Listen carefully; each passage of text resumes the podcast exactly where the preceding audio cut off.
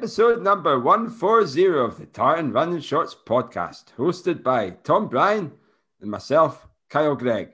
So, Tom, you've uh, you've got a, a, fine background as always, and uh, you've got the, the, the letter T on your t-shirt as well. Look at that, eh? Tommy's, you know, no no GB shirt today, but you've got a big, you know, capital T. So, what does your capital T stand for today? I wish so. Well, the capital T stands for trials because we're going to speak about the Olympic trials.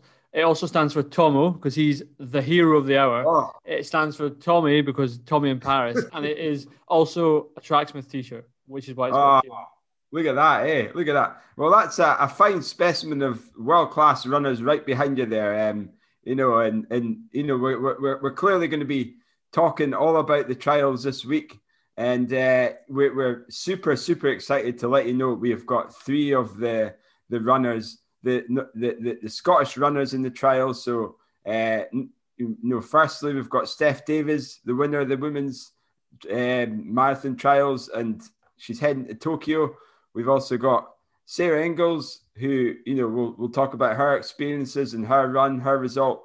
And uh, finally, we've got Fat Simpson, Robbie Simpson, who's going to jump on live in the show as well. So it's uh, indeed it's an exciting wee episode for you folks. So you know, make get your get your shoes on, lace up, and run until the the, the, the episode ends. And I'm sure by that point you'll be all inspired to keep on running.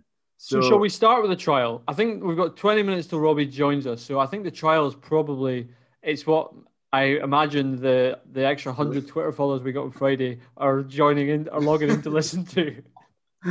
Now, just uh, just for transparency, I've got no um no, no real part in the Twitter banter. Uh, you know, it's it's all it's all it's it's all Tommy's views on TRS. Although uh, you know sometimes Tommy will will, will forget to, to to ask my views. So. Uh, mm but but you know your Friday Twitter banter was exceptional, um, and and and yeah, good good job on that front, that's for sure.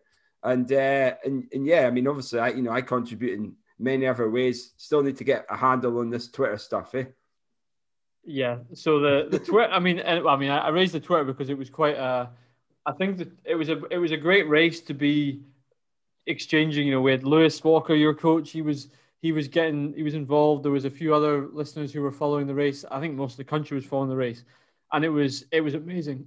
We've talked on here a lot about that we we love the London Marathon, and it's really cool to see. In the past, it's been cool to see that the British champs and and often more often than not, the trial race has been for major championships is included in the Olympic trial. Uh, sorry, in the London Marathon. But actually, on this occasion, it gave us the opportunity to really see what the US do, which is a dedicated trial race.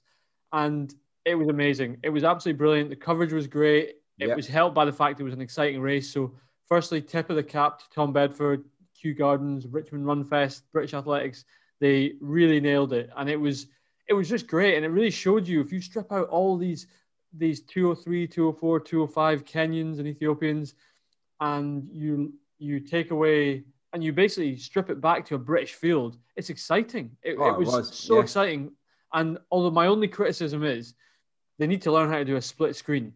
How difficult is it to watch both races at the same time? Come on, BBC or whoever it was, it was British Athletics. That's a small thing. 2021.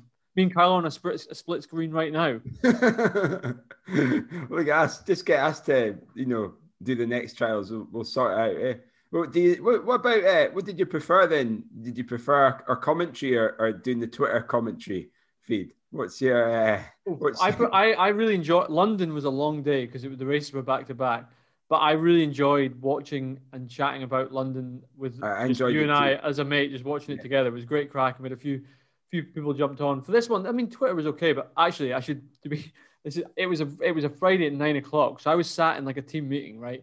And uh, which I was half contributing to. So I've got one headphone in, listening to a team meeting, which I'm kind of communicating in I've got the other ear is watching the, the trial, and I'm trying to put out some tweets at the same time. So it was a busy morning, but very, very good. And if we start, I think let's start with the let's start with the men's race because Robbie, we might get we might pause while Rob when Robbie jumps on, and it was it was it was really interesting because the guy with Callum Hawkins and Jake Smith pacing. Jake Smith, who of course ran that exceptional half in the World Champs. Yeah. Back in uh, wherever it was, Poland in uh, October. Of course, everyone knows Callum and his his uh, credentials, and they were pretty much they were going out at what two ten pace. They took the guys through. I think they were a little bit faster than that when they're not like two oh nine. It's not, but yeah, it was it was uh, uh, yeah around about bang on pace, bang on target. That's that's definitely definitely sure for sure. And, yeah. And it looked like there was a group. So the kind of the first group that went away was uh, was Ben Connor, uh, Mo Aadan, Dewi Griffiths, uh, Tomo, and Chris Thompson, and there's one name I'm missing for sure. I think in that group, and they went off and, and they went. They looked pretty. They looked pretty good going with those boys through um, through the first 10, 15k. I mean, early days to assess a marathon. Um, and the pacing, those two looked to do a great job in the pacing. And what was interesting then, when they got to, I think it was, you know, I'm gonna have to. This is on memory because I can't. I don't have the. I've got the splits of Tomo in front of me, but I don't have the splits of the uh, the actual lead pack. But I think it was 20, 25k that Tomo drops off. And I remember, and I, I thought at the time, like most people, and I think I even tweeted it, Tomo's it looks like he's overcooked it. He started dropping yeah. off the pace, yeah. but actually, about, he's about thirty seconds off, wasn't he? He was. He, he really yeah. came off the back. But some people pointed out, and it's absolutely right, that Tomo's pace didn't really slow. He just it did a little bit, but it wasn't like the guys at the front. The guys at the front kind of held a constant pace, and I think, and what Tom, you know, look at Tomo's uh, interview at the end. Really sensible racing. You know, he's he's a, had the awareness at that stage of a race to realize this is too fast for me. I'm going to back off and you know run your own race and make that decision of of I'll let let's see. I can't control what the guys in front of me do. Let's see. They may can hold this pace, and two of them will go on to run it. But for him, it wasn't going to work, so he backed off a bit. The boys kept pushing. Um, eventually, it looked like it was dwindling down to uh, Ben Connor and Dewi Griffiths. Dewi Griffiths just then disappeared. Tomo suddenly reappears, and the last like you know 10k, Tomo's just romping away with it. I mean, it was it was absolutely amazing to watch, and he, he was there's a couple of videos. In fact, you, Instagram, Twitter are full of videos at the moment of it. It's amazing. The way when you see him come through his lap to go, he's absolutely just in that zone, flowing. You know, when someone it looks yeah. like it looks he's in that perfect balance of he's pushing, but he's not gubbed, and it's just amazing to watch. And when he comes around the finish, unbelievable scenes, ah, unbelievable. Wasn't it just like I, I actually had a boot camp that I I, I, I take in, in, the local village in the Vale of Alford and uh, De, you know Debbie's like Kyle Kyle come and see this. And it was I was like oh, what what's happening? It's like Chris Thompson's uh, he's he's he's winning it. And I just looked at it. It was like the last like couple of miles. And oh my god it was just inspiring to watch wasn't it? You know oh, amazing. you just you, you just felt the the energy you know through your laptop. It was phenomenal stuff um, and I remember, you know, we'll, we'll, get to, no doubt we'll get to this, but, you know, we, we, we kind of sacked him off, didn't we? we did. we? No, we did. We did. And I, will hold my hands up to that. And I've, you know, oh. Tom has had amazing runs, but when you look at it, he's 39 years old. He's had the last, he hasn't been exceptional the last couple of marathons. But again, it just shows the marathon is, I'm going to come to a book later on. I'm currently reading Meb Keflezighi's 26 marathons, which is an amazing book. I'll, I'll give a wee review of it later on. But what I'm what you're seeing is the marathon. We know in here the marathon is, is a huge amount in your head. Yeah, you need to be in great shape, but how you execute it, we know that it's a lot of it's about that. And Tomo is he's just nailed it. He's yeah. absolutely nailed it. The execution oh. of that race. Oh, absolutely! It was just yeah, so inspiring, so inspiring. Um, so the what do you think? 50 was that PB? Yeah, unbelievable. PB Olympic Olympic standard, like just and, and, he's just a dad. He's a new newly formed dad as well, eh? Like I think absolutely his his uh, his, his new his rerun uh, popped out that week too. You know, on the Tuesday, I think it was. There you go, Kyle. So I don't want to hear any of your shit about I'm having a kid this summer. It means I can't I can't race. You know, we're expecting a marathon PB the week after number two's born. Oh, no problem, no problem. Well, any, anyone's got a marathon the week after. I mean, I have to predict when that week will be, but uh, you know, was, Olympic Olympics here would come, Kyle Gregg. So, so amazing run from amazing run from Tomo. So two, yeah, two ten fifty, uh, just exceptional. And in second place, it was Ben Connor, who was about uh, a minute. I think it was about a minute up the road. A solid run from Ben. Uh, he, he time, so all he had to do was get a top two. So he a solid. I don't think did he get? He didn't get a PB. No, I don't think so. But a solid, a solid performance nonetheless from from Ben. Anyway, absolutely. Yeah. And do you know what, Mo Aadan? As there was something. It was shout out Miles Edwards made this point I saw, and I think he's spot on. Is Mo Aadan, what a debut. 212. That's uh, serious, seriously bad. impressive. And yeah. your first marathon is is always a it's a bit of a, a sort of crapshoot. So I think you, yeah, I mean, you, I'm sure he'll come back. Um, he looked like he was tying a little bit towards the end, but still 212.20, amazing. Ben. Connor was 212.06, yeah, so about a minute 10 back from Chris. So Chris Thompson 210.50, Ben Connor 212.06. Mo, Mo Aadan 212.20. And then our one of our tips, Dewey, Dewi Griffiths, I've been told I pronounced that wrong. Dewi Griffiths in 213.42. Um, Josh Griffiths 215.08 in fifth. And then sixth place, who we're going to come to in about 10 minutes' time, Robbie Simpson 215.26. Now, we won't talk yet about Robbie. We'll let him tell his own story. Um, I mean, that, Robbie's result uh, is a, is a, it's a, it's a good, great run on on the considering the difficulties had on the day. Um, so yeah, so it's interesting. So that's the Olympic team: Callum Hawkins, Chris Thompson, and uh, Ben Connor. Brilliant. Hey, that's a solid Olympic team, and you know all, all three of them are well deserved um, for for the race. You know, uh, one one question. Sorry to go back to Chris Thompson. Maybe some of that, maybe not necessarily others, but what was we know we know that Chris is sponsored by On, mm-hmm. but he uh, he had this some sort of agreement with On that he can wear uh, a non on running shoe. Now, is it a Nike?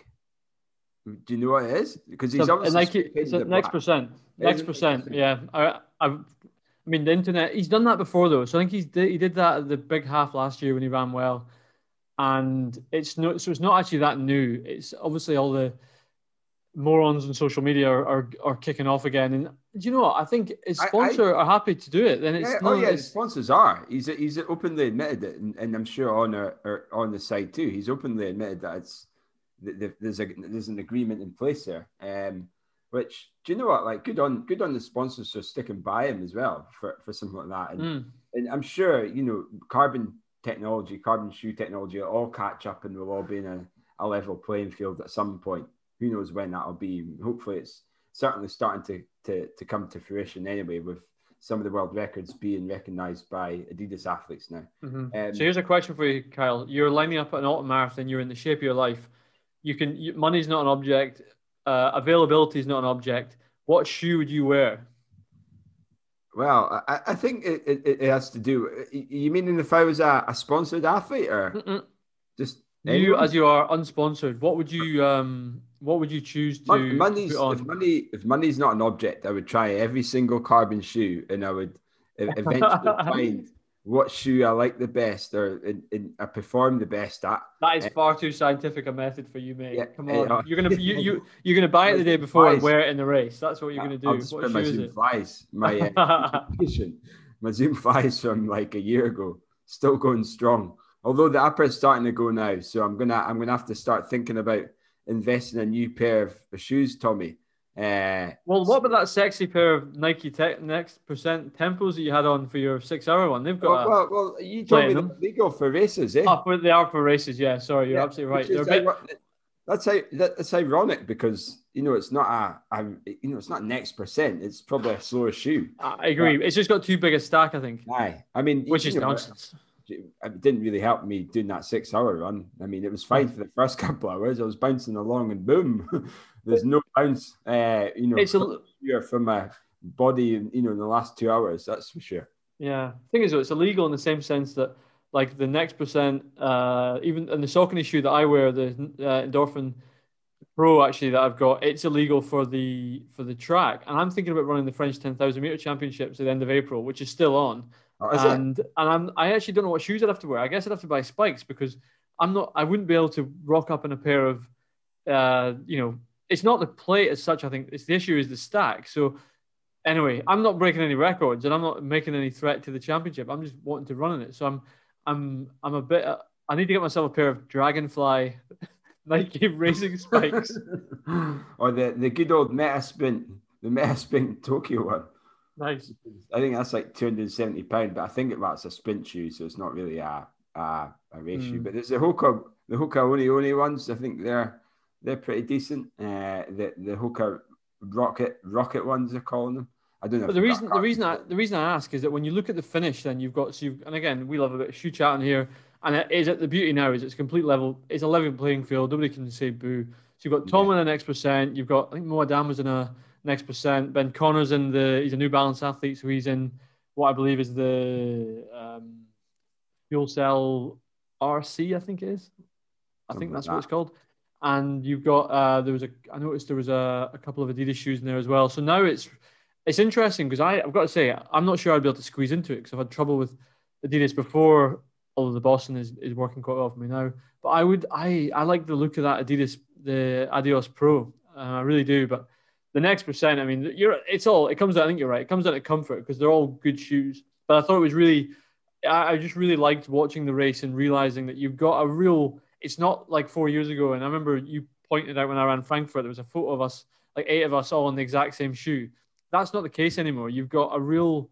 The yeah, market is really full of shoes, and you yeah. see that at these races like the Olympic trial. Oh, definitely. So, uh, so just to round off the, the obviously we spoke about the feet, the male marathon results. Um, we've got five more minutes. So the female side, do you want to? we'll just quickly go go through that as well. Let's let's do it. So I think we've already we've as we said at the top of the show, it was a win and an outstanding run for Scotland and soon to be uh, Team GB Steph Davis in 227.16. And Steph, it was just exceptional. It was an exceptional run from, you know, and what what I really like about Steph is the fact Steph is is someone who I mean, Steph was a was a, a you know was a, a, hairy when I left, just as I left. So it's like you know she she works.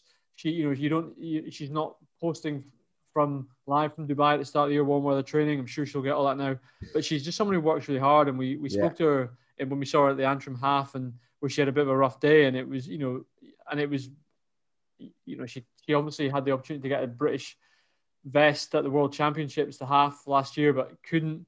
So I think it's really nice to see that come come back around. And the way she executed it was amazing. I mean, oh, um, perfect we, execution, wasn't it? I mean, she, yeah, you know, like negative split. Uh, I, I, what was she a halfway? I'm one twenty seven. Then, um, yeah, I think they went through halfway. They went through halfway in about one. I think we're looking at about one fourteen pace. Uh, you'll hear when we'll. I, yeah. Obviously, we'll share the one forty, one thirty or something. So and, and the thing is, what was amazing is she went, just sat with a pace group, and uh, you know, you'll hear Steph tell herself here that she that she knew she had that time in her. She didn't buck under the pressure of being the favorite, and just a really, really solid controlled run, and didn't look like someone who was giving it 100. Looked like someone who had a bit more in the tank. So I think it's really encouraging for Steph for future races, and it's just amazing to see her dominate that field. And the thing is, Charlotte Purdue, uh, not Charlotte Purdue, uh, Lily Partridge, you know, is someone who who is is a well known proven athlete, other distances. Marathon is not yet come together for her, but Steph is just putting her away. Sarah, you know, we'll come to Sarah. Kyle spoke to her um, today.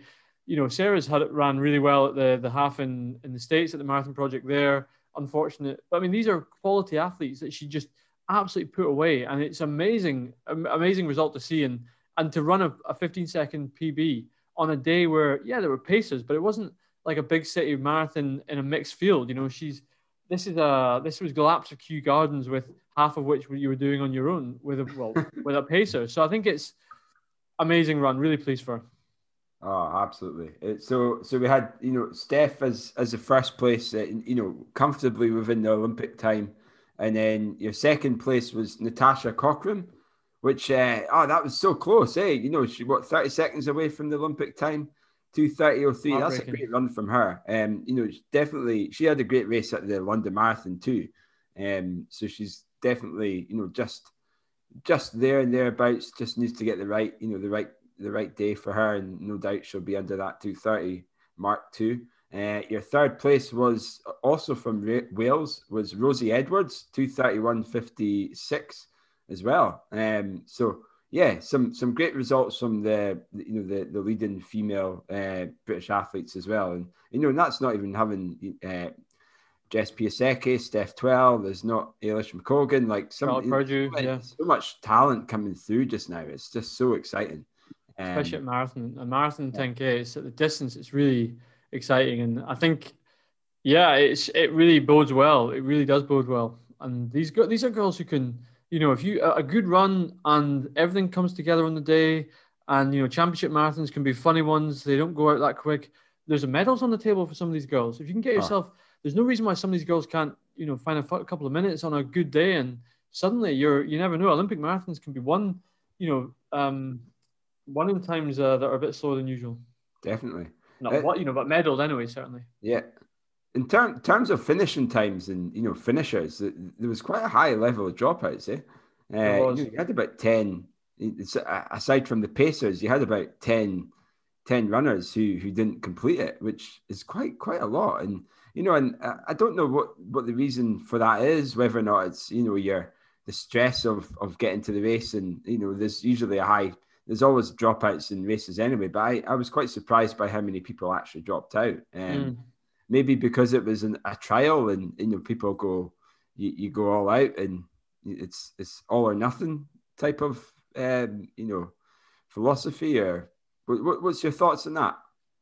I think it's probably a bit of both. I think it's probably the fact that they've that when you you're go they're there all or nothing. I mean, a lot of the guys when you when you realize you're not on for a PB in a marathon for sure, and it's 20 miles in, you might just think, you know, I sawed the last 10k. I'll protect my legs, and I, I won't have to write off two three weeks of run a marathon hard. And then secondly, you're lapping, and it's all if you're on a London or or New York or Boston or Paris or Berlin, there's that element of finishing. But I think on a lapped course of Kew Gardens, that you know when you come around the lap and you're done and your time's gone, you're not making a standard. I can see why some athletes would uh, would drop out. Um, I mean, I think I think there's there's in so few races right now. I think you would you should crack on, but maybe some of them have got ideas on ten thousand now that not for the Olympics. I don't know, but what certainly he's going to join us shortly. But Robbie is a credit to that of someone who's who's just you know Rob, we'll talk about the issues Robbie had during the race, but to crack on is is really impressive. That's a strong head. We've all had bad days in the marathon, and you know you had a rough day in um, Tallahassee um, I, London that super hot year. I remember coming down embankment just thinking, put me on the tube now. Honestly, I'm, I'm done. I'm not interested in this. I knew that PB was gone. I was just thinking, but you've got this part of you like, I want to finish this. And the only yeah. time I've DNF the marathon or or in Amsterdam when I physically couldn't run. And I think there, there's maybe you can understand in a marathon if you're lapping, it must be grim. And that's why you know we spoke to those guys last week. Your ultra pals about 24 hour track Gads. I don't know how. I do. I do not know how people do that. oh, up, I do. You know, we'll yeah. both up at one of them one day. Don't you worry. Right. Anyway, so speaking of the speaking of the devil, Mr. Robbie Simpson is now in the weight room, so I'm going to add him in. Oh, exciting!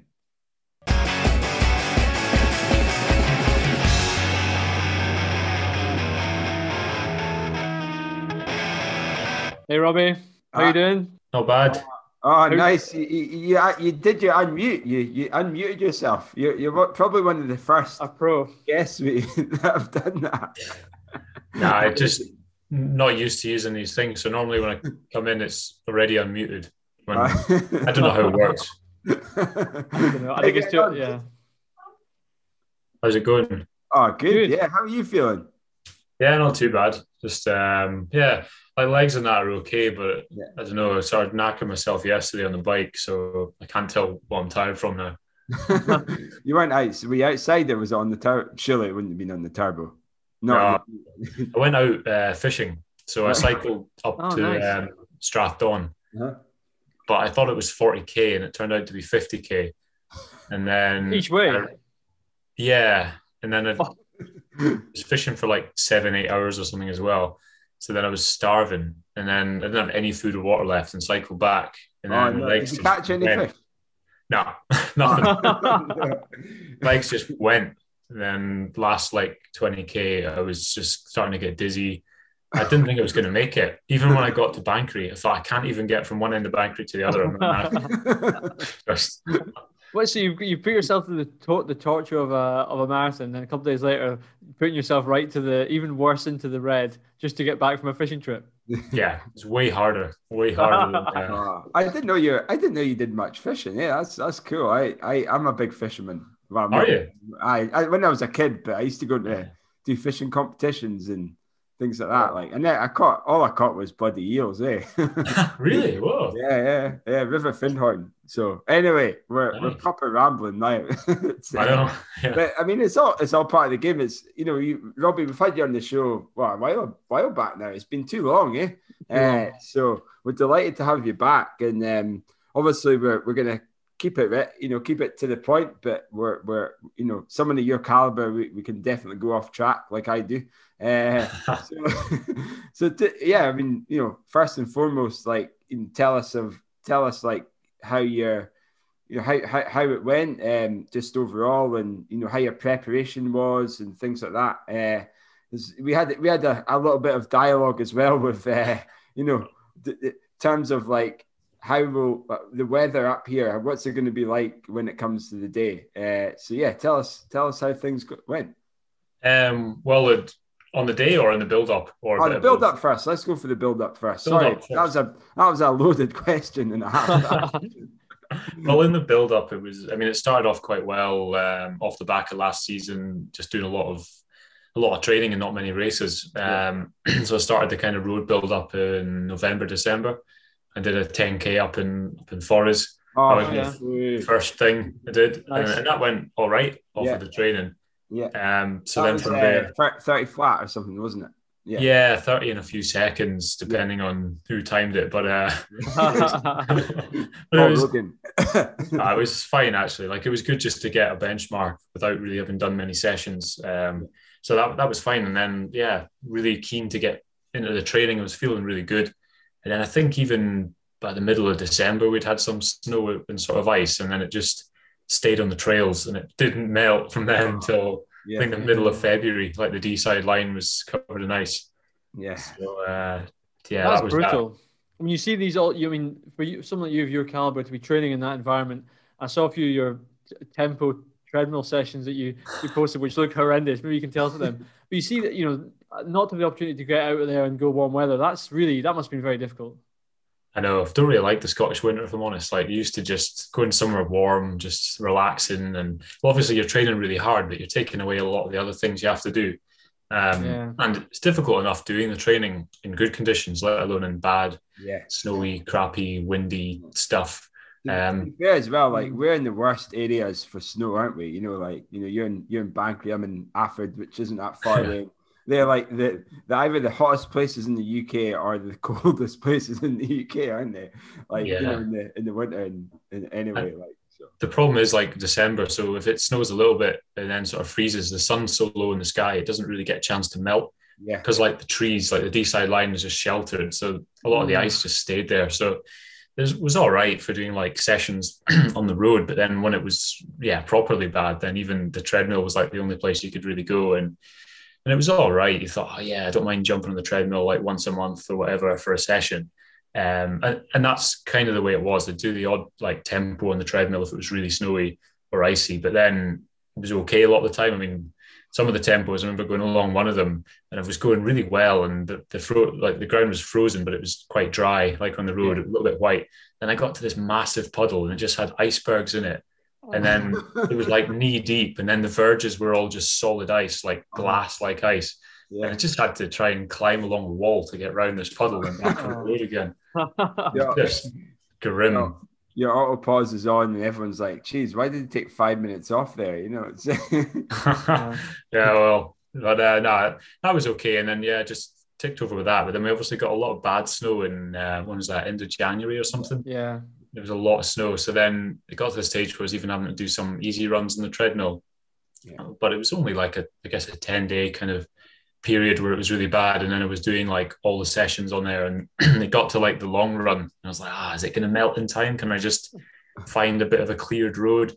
Because I'd done some road, like found some roads that were well cleared, not like yeah. main roads, but just busier roads that had actually been gritted and everything. But even then, when it was really bad, it was too bad. So long run on the treadmill one of the times, and it was just oh yeah. Oh, it was good though. Forces you to, I think, it forced me to run faster than normal, or at least lock into a pace, okay. and just normally I'm not very good at doing those kind of like progressive runs and holding an exact pace. Um, so then I just programmed it in and then like beeped it up a, yeah. little bit faster yeah. every so often.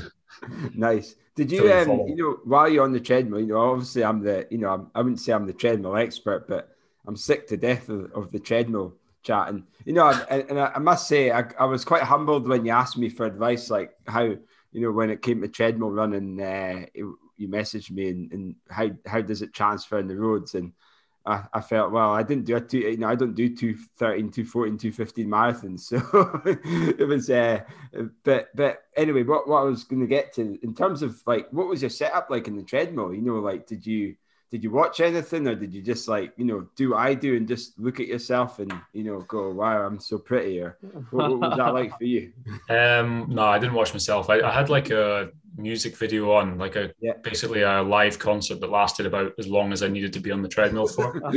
so then I could kind of gauge how well I was doing or how how long I had to go just by like what stage they were at. Yeah. By the time everybody had the tops off and sweating and we were almost at the same stage. But then I'd have to have like the door open because it at that stage we well, we've got a shed now that it can go yeah. in, but it was just in the living room. And of yeah. course it's like 20 oh. degrees inside. Oh, oh God. So I just opened the door, and at one point there was snow like blowing in from outside. it was just, but it, it, was okay. I had drinks and stuff there, and uh, yeah, the time I think with the treadmill, I think the first 10k is the slowest. Like, just it feels like it goes on forever, but once you get through that, like it goes yeah, by quite quick. Yeah, definitely. Yeah. So, what about your inclines? And did you have the incline at like zero percent, one, two? did you just keep it as what was that? What was that like? Well, depends easy runs, I'd just put it up to like a couple of percent. But then yeah. for the sessions, I tried to have it on one or one and a yeah. half. yeah. But then one of the sessions, I'd had it on like five or something for an easy run. Uh-huh. I didn't realize, and I got on and I started the, the tempo, and it, it got up to like a fast pace, and I was like, I don't think I can do this for like forty minutes. And then I realized the incline was off, so I put it down to one. that's much easier. yeah. But uh, uh, yeah. So how did you feel then getting into? I mean, last week then, how are you? How are you feeling going into the race? after that sort of not quite conventional build up? Surprisingly, quite good. Like um, the training obviously wasn't optimal in terms of choosing. I had to move the sessions around. I probably couldn't do everything I wanted, but then by the time I got to the taper, like I hadn't had any niggles at all in the build up, and then the last couple of weeks seemed to click quite well. And some of the sessions, I was like, oh, I'm starting to feel like I'm coming into shape here. And then the taper seemed to be really good too. Like I was feeling fresh, but not like too sore or too tired. Mm-hmm.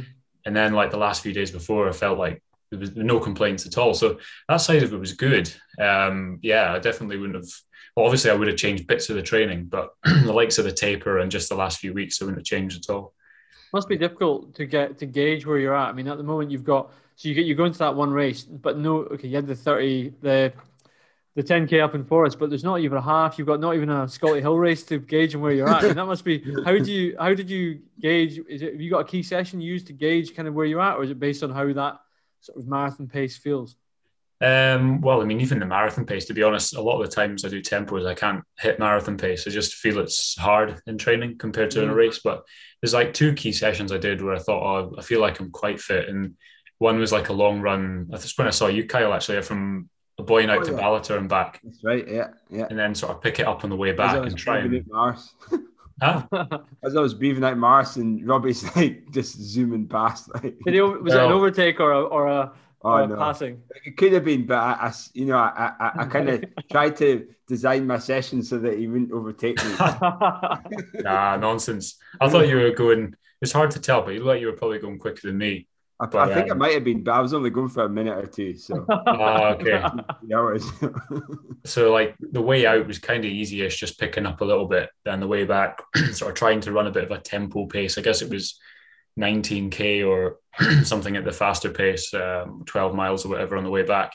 So the whole thing was maybe I don't know 22, 23 miles or something, and like I felt quite good at that pace. I, obviously, that was I didn't run all it. The pace just the second half, but I felt like quite good on that second half and it wasn't marathon PB pace, but it, it was kind of on trails and stuff and yeah. okay.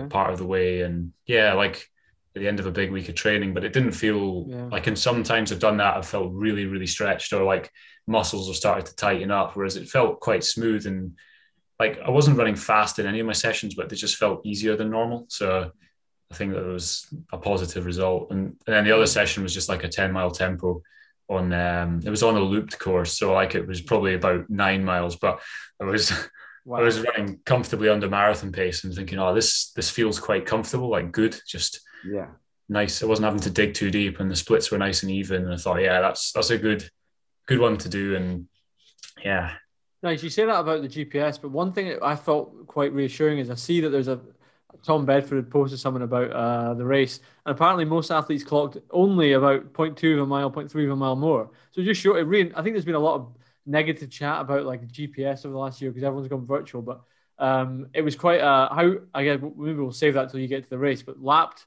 lap courses, yeah, are, are, a bit of a nightmare. Yeah, I mean, I tried to convince myself that they were good. I, that was what I was telling myself the whole time. And when I did the tempo, it worked well because the loop was four minutes and a four minute loop goes by really quickly. Mm, yeah. So even though I did like 12 or 13 laps, it was mentally very easy. But see, when we did those 3.3K laps, it was like, oh, nah, like that's just way too long.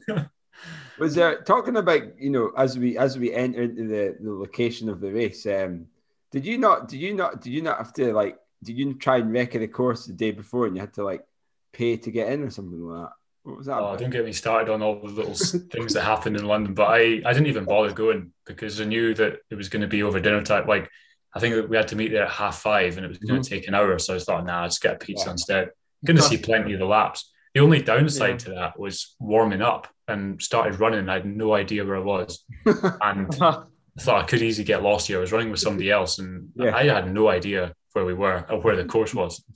so it's just to be honest, so like I think you know this this might be controversial, but you I, I think Robbie, you'll probably agree. Like you don't always need to see a course to rec, you know, to to to, to run it, you know, because maybe in that if you're wanting to visualize what you're doing, where you're going, that's okay, but sometimes you just visualize the pace you run and you know it's going to be fairly flat there'll be a couple of turns like you know you can still run the time. I don't know. Maybe you're like that. I'm, I'm certainly in that mindset, especially some of the races we do when it's like trail ultras. You can't recce 100k when no. you just you know turn up a couple of days before, can you? You know. It's, uh, I do prefer to just run, turn up and race. Like yeah. I, I, always prefer that, but then I tried that at Lairig Ghru and didn't work out. So. well, and and Ben Nahi as well. I heard you stopped for like a couple of you know. Uh, maybe a minute or so there. yeah, asking people like, "Oh, do you think the race goes this way or that?" but uh, no, that, that's just by bad planning. But I, I, do agree with you. I do like to just turn up and run. And there was going to be 13 laps. I was like, let's just sit in for the first lap, and then I'll know. Yeah. So. Yeah, I mean, and you, I mean, it's going to be what could possibly go wrong? It's a botanic garden. I mean, you know, it's. A... Well, tell you, a, a goose uh, walked out in front of our group, and uh, it was just there walking across the path and we were running like full pelt towards it and it kept walking. I was like, it's gonna have to it's gonna just fly out the way. And it didn't just stood there, but we could get round it just, but it was that, was that a mascot goose or was it an actual uh, real goose then? Eh? I was a proper big goose. wow. And, you know, they can be vicious as well. That's uh, so. Uh, in terms of the race, then, so about arriving in that, you said it was a bit of a, a bit of a, a shambles. I mean, I've heard, I've because I know I had some awareness from I remember before Fiona withdrew and she was talking a bit about some of the emails about uh, it sounded like accommodation was a bit of a shambles. I understand you had a bit of difficulty as well with that. With the accommodation, well, yeah, I d- I don't want to blame anyone for this, but um, I turned up to where I thought I was staying on the Wednesday night because I planned to go down the Wednesday rather than just the day before, yeah. in case there was any issue with the flight.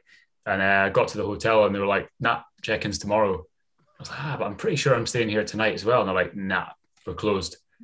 So then, oh my god, it's like gonna have to find somewhere to stay when oh, no. everything's shut. But uh, yeah, I did. In the end, we managed to find somewhere really close by, and it was actually cheaper, so saved a little bit of money. And, yeah. and you just gotta not worry in those situations. It's like oh, worst case, I'll just sleep on the grass outside the hotel, and then. but you know, I think that's I, I think that's all all good. But and I'm this is my opinion. No one else's. As Kyle said at the start, in a world where we're getting like we can't get races beyond six people at a half marathon because everyone's afraid of COVID, and yet athletes are getting sent to random hotels. I mean, it's it just shows that it's a nonsense. And uh, anyway, that's a, a, my own little rant about the the inconsistencies that we've got going on at the moment. And in terms of COVID, so what were the COVID protocols? Did you have to take a test and all that, and on the day or anything, or? Yeah, just the day before, like one of those lateral okay. flow tests. But like I have to oh, do yeah. them every week anyway for like the Institute of Sport. So do you? Oh right. Yeah, just for using like the gym, I have to do that. But I think they're only like if you look at how percent accurate they are. I don't think it's that accurate, especially if you're like asymptomatic. But it was fine. Like everyone got tested, but the, the joke was you, you all got tested in the hotel, but then like we all had to take various ways of transport to get to the race. I didn't realize that they didn't have like a, a bus or anything to get to the start, even though we'd all been tested. I thought, well, surely now it's safe to travel as one group. Yeah. So I booked a taxi, which called off on the morning of the race, an hour before we were meant to leave. Oh, God's sake! So I had to get a bus, just like a public bus to the start. with all like Christ! I'm only trying to get in the Olympics, so but. Oh, oh my anyway. god! It was fine. It's fine. It's just one of those things, isn't it? Yeah. Oh well. So I mean, anyway, so let's talk about the race then. How was the? uh That was you were. Was there a pace group you went with? Was that you? How aware were you of that? Well, there were two different pace. Well, three different pace groups, and I kind of planned to run. I think I talked to you that there was a group about roughly 66 minutes for halfway, uh, maybe slightly under. And I thought well, that seems about. I know it's a little bit ambitious, but that might be good because I knew it was going to be a quite a big group, and it was quite a windy day, so I thought it'd be good just to sit in. But then as soon as we started, like that group just went really quick. And actually the 65 and 66 group were quite close together. And mm. um, the 67 group were quite a bit back. And I just ended up getting stuck between the two groups right from the start. But there was another guy, Matt Clowes, that I know quite well. Mm. And he's like, oh, don't worry, we'll just like run together and catch them and just keep working our way through and it'll be fine. And it was it was really good actually. Um, because we yeah we sheltered a little bit from the wind, but it probably wasn't optimal compared to like a group of five or so. So, but we ran together for oh, till about 25k, and actually we caught two guys that dropped off that first group, and then one dropped off again, and one guy was sort of with us for a bit. So it was it was fine, but it didn't feel good, if you know what I mean. It, it wasn't like oh, this is super easy at halfway. I just felt like ooh, it's gonna be a, a long day. and what and when and what? So what did you go through halfway in, in the end? Through 6640 or something. I mean, it, I can't even remember, but it was approximately. I've actually I've got your splits here because I was looking at them there, and because that was because I guess what I'm what I'm what I'm heading towards is because I know that you then had some um some issues in the second half. You were saying everybody has issues in the second half, but well, yeah, okay, yeah, you had some uh some some difficulties in the second half. Yeah, which I think was purely caused by my own poor choices. Um, so basically, the way it worked with the laps, you could pick up a drink every like 3.3k, which I probably should have thought about more in advance. So I just thought, oh, I'll pick it up if I want it, or I'll wait every second lap if I don't. And it was kind of tricky though, because every second lap just didn't feel like quite enough, um, especially for mm. for getting the energy in. So yeah, yeah I took like a, a decent drink. At, I can't remember what it was when I went by after, oh, I'm trying to do the math in my head, but say it was just before halfway or just just after halfway, I had like a decent drink. Then I came around again, and I thought I quite fancy just a bit of water to like wash the taste of the Maurten out my mouth. And then I stupidly like Ginny had both bottles there, and instead of going for the water, I picked up I picked up oh, the, the Maurten again.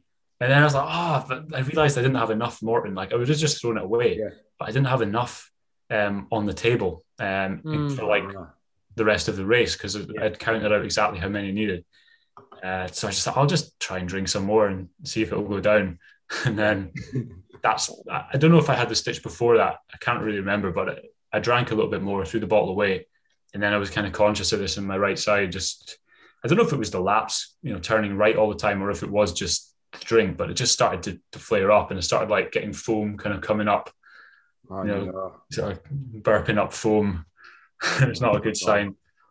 Um, but it was a bit too soon, if you know. Like I don't mind that in the last 10k. Like you're kind of prepared for that to be really tough and battle through. But when you're getting that just after halfway, it's not hmm. ideal.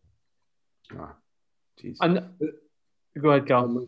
No, no, I was just going to say, you know, well, first it sounded like uh, a beer mile you were you were doing like, and and you know, and, and Robbie's done a beer mile, albeit uh, you know at my wedding it was it was uh, I think you were on the ginger beer, I think. yeah, did feel the same, but yeah. Anyway, but that's you know that was that that's that's a while ago. This is more important. So like when when it came to like the, you know your your pace and things like that, like was that was that kind of the area? Was that the section where things started going a little bit wrong for you, or like you know? Was it? Was, what, what, yeah. What was it meant? What was your kind of? What were you thinking at that time in terms of like what we what was the outcome? You know, what was your goal? Obviously, your goal was to you know get the Olympic time, and um, you know, did did things change after that potentially, or? Well, after about the first mile, I realised that I didn't feel that two eleven thirty. like it just felt so fast seeing these guys sprinting off at that pace. Yeah. yeah. So I kind of settled in, felt good for a while, and then started feeling quite bad even just before halfway. But I didn't realise the guy I was mm. running with Matt was like just it wasn't picking up that much, but it just felt like we were cranking up the effort a little bit. And I think some of the splits do get a little bit quicker. I only looked after, but like I just thought I was dropping off, and he was yeah. more like pushing on. So it felt a little bit harder, and I didn't realize kind of what pace we were on for. I, yeah, I was just kind of running by feel. I knew it was about right, but it was probably even a little bit quicker than what I'd wanted, or maybe it was okay. And then we started picking up a little mm-hmm. bit, and it was then getting quicker than it should have been at that point. And but when I started feeling rubbish, like my stitch was bad, I was surprised. Like I thought I lost loads and loads of time. It felt like I'd slowed down a lot, and I think I didn't slow down quite as much as I thought. And then almost mentally just thought, oh, this is yeah, this isn't good at all. And for like a lap or two, it was manageable. And then it got to the stage where it was like holding my side. I was like, oh, this is just no good at all. And your yeah. your breathing was a bit restricted. Yeah. But like it was still sort of early days. So I knew like if I could get through that, then it might sort of click, which is what happened. But it was more the after that, like a, the stitch was getting worse and worse, and I was just about lapping like this group of of women, and then and all the men that I was with. So at that point, Matt and, uh, this other guy, Frank Frank Baddock, like yeah. I've mm-hmm. been with them, and then they just gone, and I could see yeah. them like well down the straight. Yeah. And I overtook this group of women, and I was like, wait a minute, or maybe I just closed in from behind, and then I started like thinking, oh, there's something. I was just like retching here. Like I feel like I'm going to be sick, and then I was trying to run at the same time, and then I was like, Ugh, and and then I just dived off to the side, and then like not much came up to be honest. It was more just like foam again and stuff like that. But then I thought like, is this the end of the race, or like, do you keep running? I don't really know. Yeah. So I just started running again. But the problem was like, I don't know, when you've been sick, sometimes your legs feel a bit like jelly. Yeah. And it just felt really weak for like ah it didn't last long. It was just going around. It was only a few hundred meters before the drink station, and then seeing Ginny and everything. And I, I ran that few hundred meters quite again, sort of felt even slower. And then I saw her, and I was just like, nah, just gonna call it a day, I think, or yeah. I'll just run one more lap and just see how I feel. And she was like looking at me like, yeah, that's not going to happen. You, you, yeah. you got to finish the damn thing. But I kind of just thought like that that was it because it just felt so tough. And the yeah. thought of trying to go more laps and the time was everywhere. So I just kept running and thought, oh, I'll see how it goes. But then weirdly, like I got round the next couple of bends and just felt really good. Like wow. all of a sudden, just fresh legs. Yeah. Breathed really well. And then I thought, right, like we're on it here. I'm just going to try and crank it up. And then, yeah, yeah.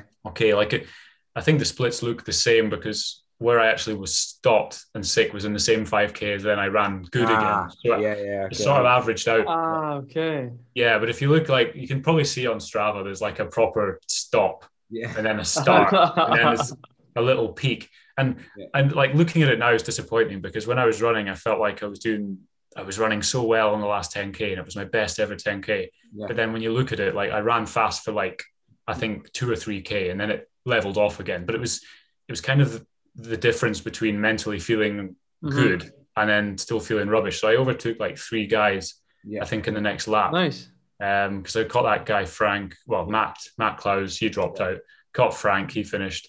Caught Tom Evans, he dropped out. Yeah. and then maybe someone else who dropped out as well. So it, it, it didn't feel impressive because they all dropped out, but like it felt like at the time I was catching people. And yeah. Was, uh, That's one of the as well. You know, like you talk about the Commonwealth Games, you know, when you got your, your bronze there, you know, you're you, you finished yeah. so strong as well. That is, it must be one of your Norman to the field. Yeah, yeah, um, yeah. I mean, it was on paper. I don't think it was that impressive looking at these splits. And you're like, geez, I can't believe I ran that slow. But like, I think by that point, everybody had slowed down loads yeah. in the last like seven k. Yeah. Um, so like relatively felt like I was coming through a little bit, but it just I just didn't have quite enough. Like I could see Josh Griffiths there on the last lap, and I thought, oh, I'm just starting to tire. But then I messed up like in my head. I thought I had another lap potentially. It's like how many k are left? Because you you started and finished in a slightly different place as well, and I was ah, really right. confused. But um, it was it was fine in the end. It was good, and I felt like I ran the last two k quite well as well because um, yeah, they had like a, a marker there. And when I got there, I was like, yeah, it's definitely just like half a lap to go here. So kind of like go for it. But yeah, I mean, it's just pleasing. There were some positives came out of it. Like when I got into finish straight and I saw the clock, I was like, whoa, okay, that's a lot better than I thought because it honestly felt like minutes were just slipping through my fingers. And that's often the case in a marathon. Like Mm-hmm. you see the clock at 30K and you're like, oh, I'm on for like this time. Then you see the clock at 40K and you're like, or even sometimes in the 5K difference, you like a Yeah. minute's just gone. You've just lost a minute somewhere without Yeah. any idea. But you know what I think is I mean it's amazing. I think it's great. It's a great example of just getting of getting through a bad patch and picking it up and having a strong head. I mean I saw it because the it must be were you aware people were dropping out? Um, it was a really sad race to run because you saw so many people in tears, like Oh, at the side of the course. Just like I, I didn't see everybody drop out, but I saw quite a few people like running along, then just stop, and then just like head in Oh, the hand no. and crying. And it was it was quite sad. And there was one guy like lying there crying. I think I don't know if he'd hurt himself, but he was. Yeah, that, that was another person. So it was you were very conscious of that, and it, at the point that I was sick, so I quickly looked back because I was facing the other way, and I looked. I didn't even see anyone. I was like, Yeah. oh, I was expecting to get caught by like five people, but I thought, is there even anyone left in the race behind me? Probably last. It's funny you Right, uh, mentioned Matt Clowes because Matt Clowes has got the best Strava title for the the trials. His Strava's just called Shit Show. Which I, oh, it's funny. He's such a positive lad, and like we ran together so much. And he's like, "Oh yeah, I think I'm." He was like, "I think we're capable at the same time. I think we've got the same time in mind. I think I'm going to like negative split it and stuff." And like that play, he he worked so hard, but I think the problem was just for whatever reason it was too hard. And and looking at the times, like you got to be honest, so many people had a tough race, Yeah. or like Mm. well off the best, or just didn't finish. yeah, So it's definitely an all or nothing type thing, isn't it? Like you know, people are like they don't, you, you, they just want to get the time and get a fast time, like even if it means they drop out. And I suppose that's one of the the benefits of a trial that you, and and it's like there's no like London, you, you London Marathon, all these major marathons, you can hide away and you can drop out. No Mm. one really cares. Whereas this, every, you know, every all eyes are on you. You know, you're you, you- you're going for it. Or you're not going for it. You, you can't. There's no in between. You. But you don't think that's more of a reason not to drop out if everyone's Yeah. watching you and you can see? Yeah. Well, that's true as well. Now, I I've got to admit though, like you know, I'm I'm I'm hugely impressed by your performance based on like your prep and you know, obviously your prep was good, but you know, I know what it's like for you where you train and things and um and also like you know all the, like Steph as well, like um and, and and Sarah. We spoke to Sarah as well, like you know, she she she arrived on the Tuesday and uh and she finished. You know, she she managed to finish yeah. the She had a rough race. last to think. she had a rough last race, so it was just great to to see you guys just churn it out. You know, like true Scots you are. You know, Yeah. It was impressive. It was impressive seeing those guys because the likes of Dewi Griffiths as well. Like he had a tough day and he just like Yeah. gritted his teeth and got through it. And a lot of guys did that. Mhm. And I really respect them. And same with Sarah because I think I lapped her on maybe my second last lap or something, and she was having a really tough time. And and there were a few others too. So it was impressive to see rather than just throwing the toys out the pram like, oh no, I'm going home. Time's yeah, gone. yeah. Yeah. yeah, Just- you know, take So what's it- advantage of the race as well. You know, like take advantage of being in a race and and one thing Exactly. Sarah you'll hear from it is like just celebrating being at the start of a race. You know, celebrating a race. It's just Finally, yeah, I know. you just think you go all that way just to DNF it. yeah, I, yeah. It, I'll so be talk- honest. I was thought I was going to DNF for a while, so uh, I'm just glad to have finished. Ah. Nice. So like yeah, I mean talk talk us through like you know your you know your final time uh 215 26, I think. Yeah, 215 26. And you know that from for on paper slightly outside the Commonwealth Games standard, but you know that's this isn't the last opportunity. Um Mhm. you're gonna get more opportunities. So just talk us through how you're feeling afterwards and uh and, and kind of you know what, what what approach you, you had on it. Well, it, yeah, I mean, obviously I was going for that time initially, and then then when I had the issues, I was thinking, oh, I'll just finish. And then when I finished, I was almost a little bit frustrated because Yeah. if I finished in like 217, I would have been a mile outside it, and that would have been one thing. But to be Mhm. quite close to it, whatever it was, 15, 14 seconds, it is a little bit, ah, could Yeah. have just found that extra bit of time somewhere. But it is what it is. And yeah, there might be other opportunities, but it's, it's really tricky if I'm honest now to know what to do because um, I plan to just go back to doing some hill running, some trail running, maybe some long stuff. Oh, nice. Already, everything's like I thought, like oh maybe West Highland Way or something, just for a bit of Oh fun. yeah. Oh, I So- love it. Love it. All cancelled though. Every, Oh, I know. more everything's cancelled. So I don't know. I mean, I, I don't really want to run another marathon this year. Yeah. Um, but if there's nothing else on and it's and there's an opportunity, then Yeah. you know, just have to weigh it up. It must be quite difficult as well, just to you know find something for you know because you obviously you know you you- you're a professional athlete. You you're sponsored by Adidas Terrex, and I'm sure they'll be wanting you to to do some trail races. But there's so few opportunities, and the faff of getting to a, you know a, a race in the in Europe or wherever is, is so difficult at the moment. Um, it's yeah, you, you, you're kind of like hoping for some Mm. races close to home and and they're getting you know cancelled. I mean, obviously there's the Moray Way Ultras. You know, you're, you Oh, there's yeah. a great spot waiting for you. Uh, you, the entry code's ready for you. You just tell me when, and I'll I'll jump. Are you I'll are you committing that's going to happen? Is that happening, Kyle? That Is race? that- Is Oh, that well, happening? I have no idea. We'll find out. Yeah, well, I'll bear it in mind because I, I looked at a couple because I needed to get like UTMB points to get into. I was hoping to do one of the races at the UTMB, the the short one, the OCC. oh yeah, like yeah, 50K. nice. yeah. I need to get the points by the end of May, and there's like a race I've got an entry for that may or may not happen. But even then, like getting to UTMB Oh, or at yeah. least getting prepared for UTMB. I don't think my Speyside Way Ultra gets you, uh, you know, UTM points. So it's not, no, But it's, not it's fair fine. No, but it, if I commit to like, if I know I'm definitely not going to Europe, then I can try and find things here and, and make Yeah. the best of it. But it's when you've got that, like, you don't know if you are, you don't know if you aren't, and then you don't really know what to train for and also Mm. what dates and everything. So it's, you Must can't really go there and, and you can't just fly out a weekend before and do something like that. You need to really be at altitude and be in the hot weather and train on those kind of trails. So um, yeah, I just have to see how the season goes. I mean, France Yeah. certainly talking quite a big game about the summer. I mean, the French 10,000 championships is happening in April, they've said for sure in Rennes, which is like east of here, I, uh, west of here. Sorry, I understand that the that, that they're really chomping to get things going again. They're much more bullish than I would have expected. So I think you might get a race in the Alps in the summer, mate. I think, Probably, uh, Well, Tommy, there might be a race on. Tommy. well, yeah, Sorry? getting there. yeah, You can line up with Tommy. yeah. Yeah. Uh, sh- sure, no I shot I'm getting UTMB points, mate. He- Tommy wants a friend to go in the Alps with, and I'm obviously, you know, second baby's due, so uh, you know, I'm pining for the start of the year. Actually, there's a there's a bit of chat with a there's a guy uh, Ian Manson who I know over here, and uh, in fact, you, Jen Elvin, who you know well. There's a bit of chat about the Ultra Trail de Mercantour, which uh, they're talking a very big game about happening. So get involved in that. Come and win that and share When's the that? when it share the. Uh, I think it's uh, mid July, Okay. down just north and east, that sort of area of the Southern Alps.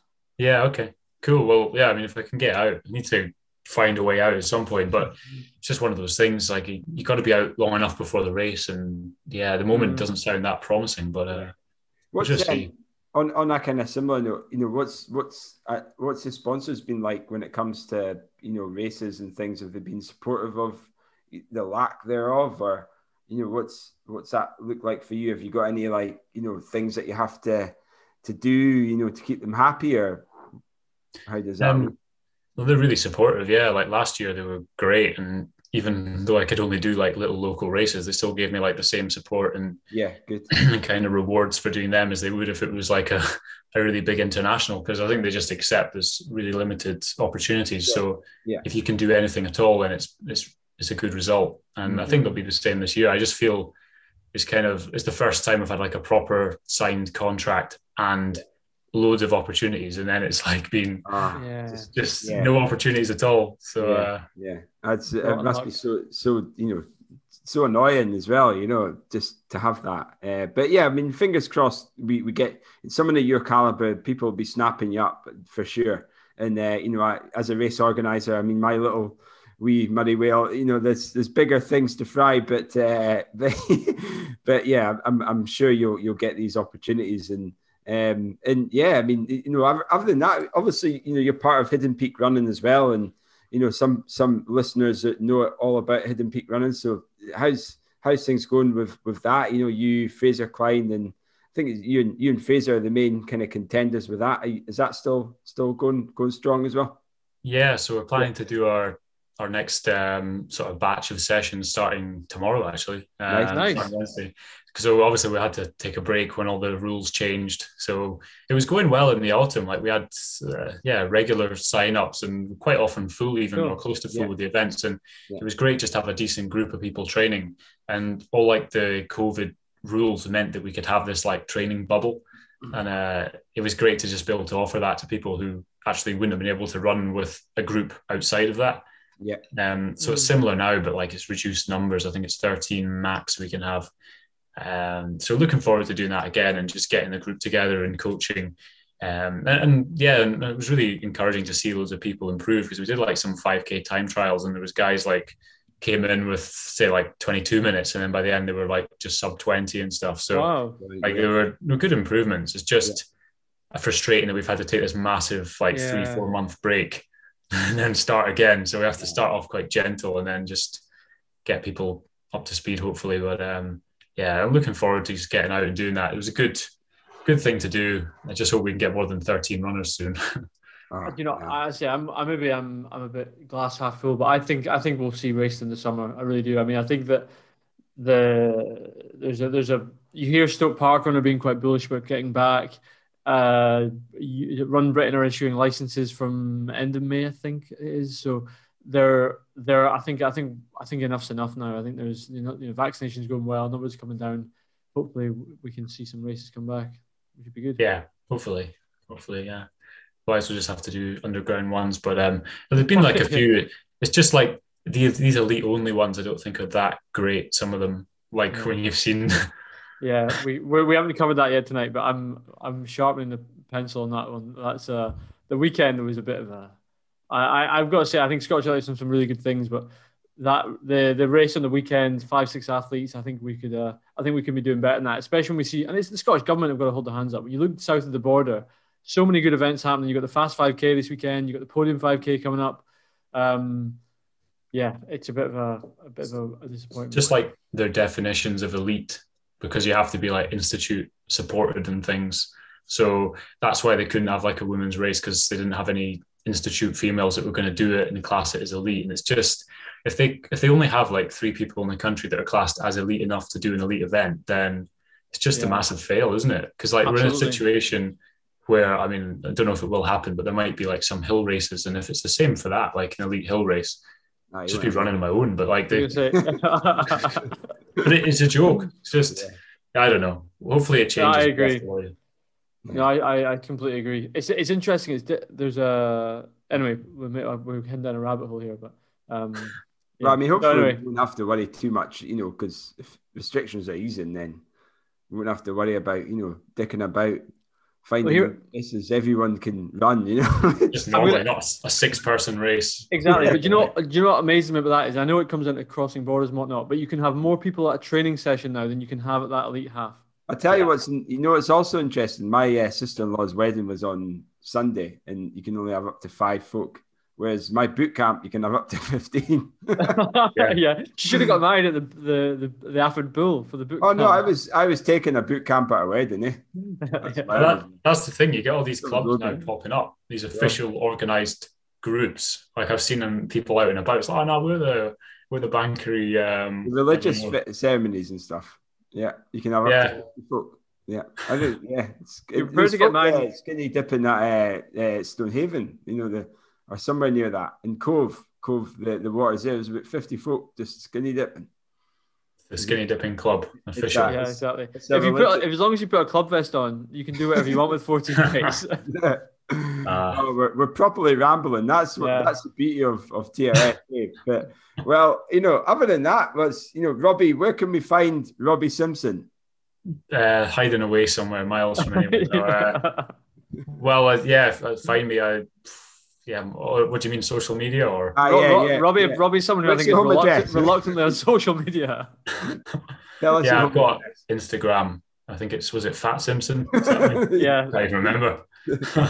What's your, you know, Get him on this is- Strava. That's your, That's what the, the listeners are interested. yeah, Get him Strava on and Instagram. That's it. Maybe not Yeah. as much. Yeah, that, that's the main facts. I love it. We, we haven't we haven't seen much food pictures, so you need to start cracking on Yeah. with more food pictures. You, just because I haven't been able to do anything apart from cook my own food. So it's a bit, it's not that impressive taking a photo of like some potatoes and a bit of fish. It's like a little bit of rice. It's not that impressive compared to like getting a fancy meal somewhere. Well, a big that, that's pizza. true. Yeah. Well, we'll be, Yeah. we'll be we'll be eager. You know, we'll keep our eyes peeled for some, some food pictures too. Yeah. Right. Well, thanks so much for coming on the show, Robbie. And uh, yeah, I'll, you know, no doubt bash into you. Um, you know, in the next, you know, hopefully a few weeks, no doubt. You know, kicking about Alford or Banchory or the Deeside line or you know, organize a little fishing trip. You can show Logie how to fish. Yeah. Uh, nice. Sounds good. Right. Thanks for having me on. Nice one. No worries, buddy. Good to Cheers, see you. We'll catch up soon. Cheers. See ya. Cheers. See you later.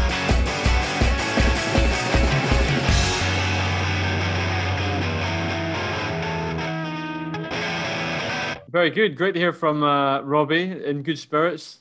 A great run and really a great, uh, a really great example. You know, people, it's a marathon. I think he hit it nail on the head. Everyone has difficulties in the second half of a marathon, and you've got to. It's great to see him grind through that. So a very a good uh, reference to you all. Shall we bring the Shall we bring the girls on? Should we start? Let's start with. Uh, should we start with Steph?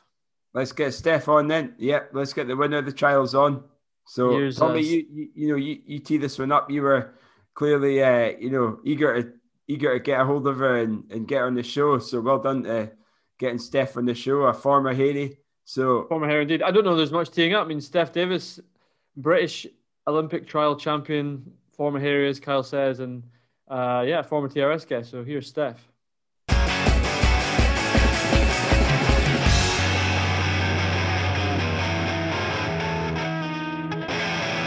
Welcome back to TRS to the British Olympic trial champion, Steph Davis. Steph, oh, congratulations. How are you feeling? um like every emotion um right now um pretty sleepy um i've just been so so excited since uh friday i woke super early on saturday morning i was like a kid at christmas with all the messages coming into my phone and i wanted to reply to everyone but it was just so difficult the support's just been amazing it's just been so surreal just i'm like over the moon I- I'll, I'll, I'll, bet you are. So li- listeners must know, but if you don't know, so Steph crushed the trial on Friday, winning in in a PB no less, um, and it was a dominant win. Uh, Before maybe you talk about the actual race, what were you? How were you feeling going into the race, and, and what was your kind of your your plan for the race? How did you you, you see it going down in your eyes? So going into the race, I mean, with a week out, there was obviously a change to the the lineup. There was quite a few dropouts. So for me, that didn't actually change things too much because the objective was still the same to finish top two and to secure that spot. For me, I wasn't thinking of a time. Previous marathons I've gone in with mm. like my 5k splits written down because I'm aiming for a specific time. Whereas for this one, it was just the aim was to stay in the front pack and really assess the race as it played out. I was obviously aiming for that top two. For me, I had the qualification time already. So, as I was saying, the time wasn't necessarily a big thing for me. It was just staying in that group. So, I wasn't even really aware when I made that breakaway. It wasn't an active decision in that moment. Um, it just seemed to happen. My coach kept shouting, like, push on, push on because the group was sitting a little bit back from the Pacers. There was a, a gap between us and the Pacers, but I was too scared to early on push it because you never know what could happen in the marathon. I didn't want to make that move too early and then pay for it later. But I just felt good and, and in control. And then kind of before I knew it, the the gap had kind of grown. And then for me, it was just a case of keeping that position. I wasn't thinking about I didn't even look really at my watch to see what time I was sitting at and whether I was going to get a PB. Going mm. into it, I knew that a PB was there. I was in that shape, but it wasn't. It wasn't a goal for me. It was just about getting that top two to, to qualify for the team. So when I came round the the final home straight, and I could see the big clock, and I knew that I was so close to my my original time, so I just kind of went for it, and then yes, it was really nice then to finish with a small small PB as well. But um, yeah, the, there was no like set plan before apart from to kind of stay at the front. Um, so I think I executed that quite well. You, you certainly did. did you did you feel any pressure going in as as I mean I found it really interesting last week. You said there's a lot of dropouts, and suddenly you see the start list, and you've got Steph Davis heading up the field with in terms of time. I mean, did that carry any pressure at all? So yeah, yes and no. I tried to stay off social media and reading kind of race previews and predictions beforehand because I knew that would make me feel pressure going into it. And as I was saying, the objective had not changed, and I had no idea what shape the other girls were in. COVID has really helped some people having that more flexibility to train because we're working from home. It's obviously not been great for others because maybe they've trained too hard because they've had more time and got injured. I don't know everyone's personal stories, but I was just focusing on my own journey. Um, and for me, going onto social media and reading loads of articles would have probably added some pressure. Mm. So I just stayed off that and kept focused. Sarah's obviously been in amazing shape. So, and she ran her first marathon not so long ago. So you can, and Lily as well, she has done some amazing things. Natasha, there were just so many girls still in the lineup. Take anything for granted.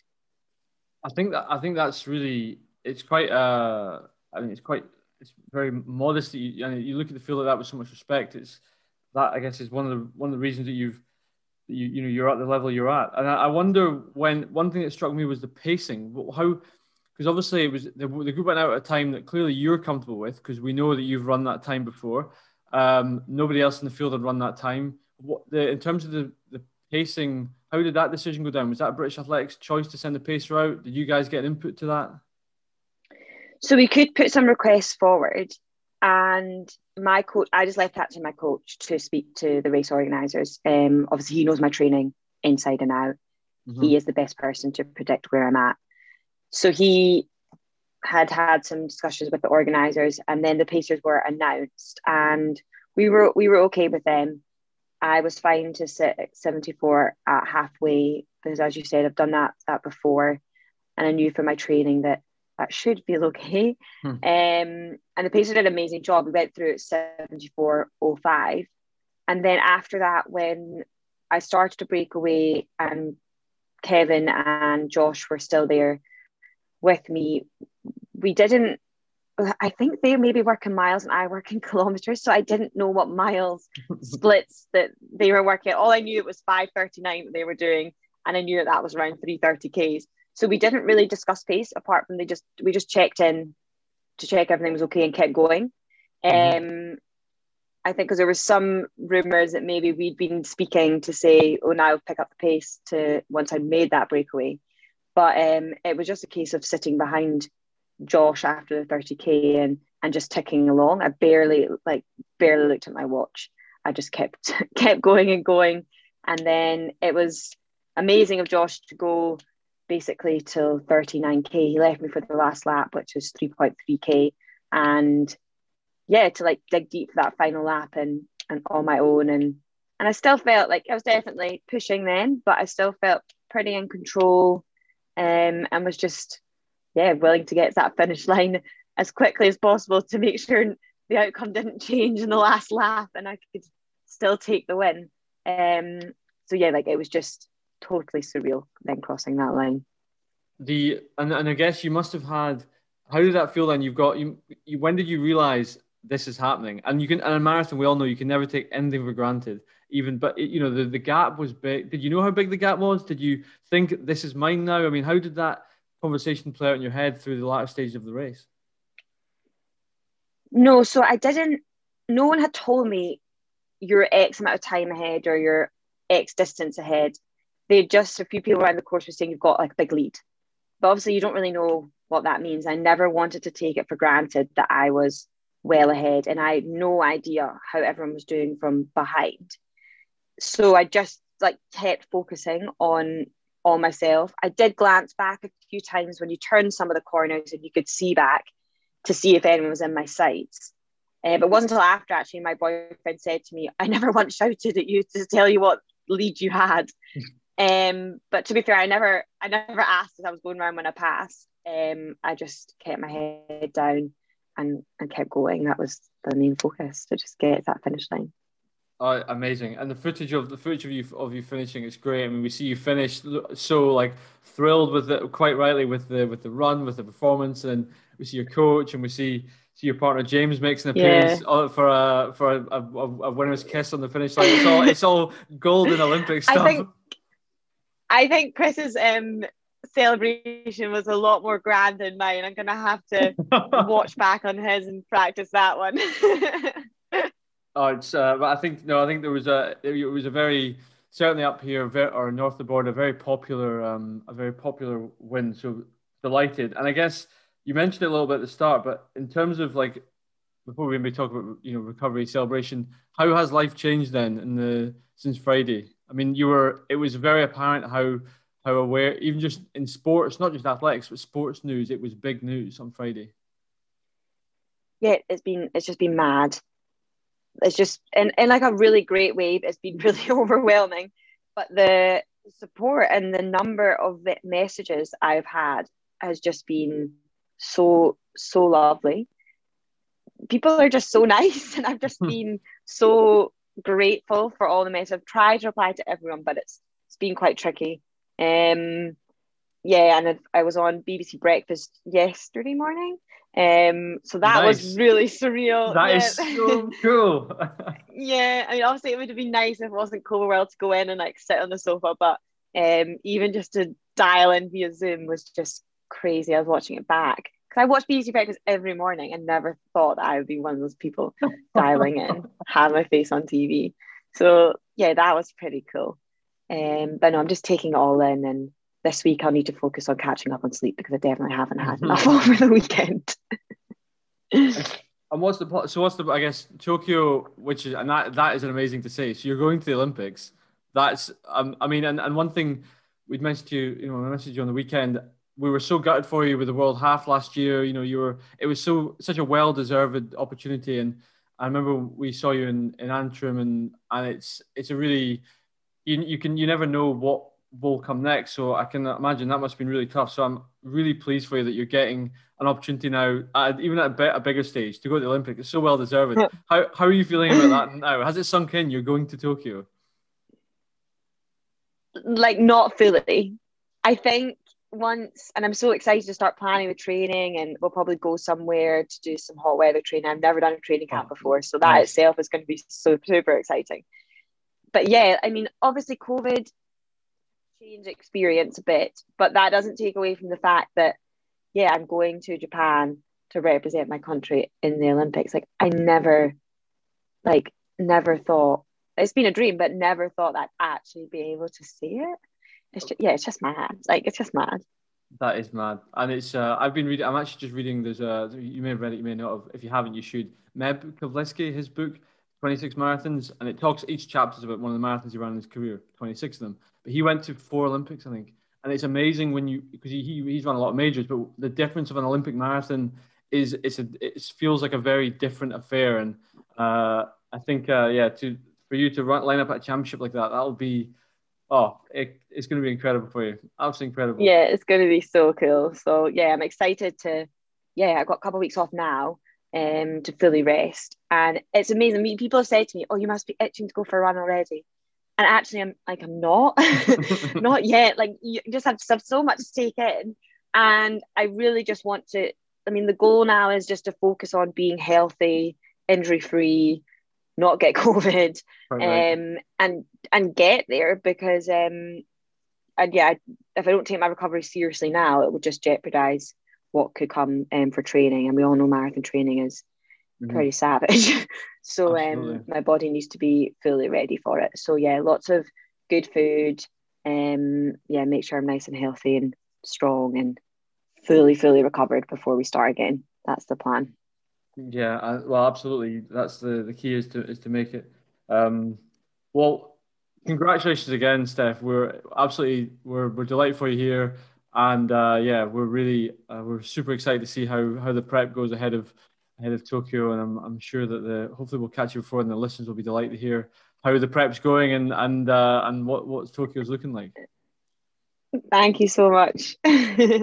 Right. Well, take care, and uh, yeah, we'll uh, catch up with you soon. Enjoy the recovery and enjoy the moment. Great. Thank you, Tom. Grand. Thanks, Steph. See you soon. See you later. Bye. Bye.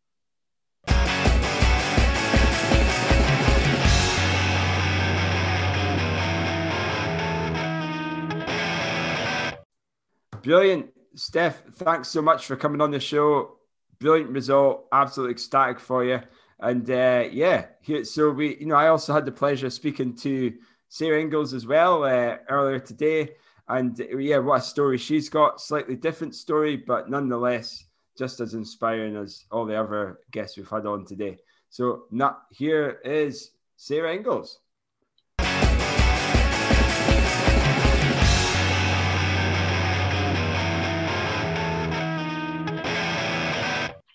Okay, so we're delighted to have Sarah Inglis on the show for this must be your third time now, I think.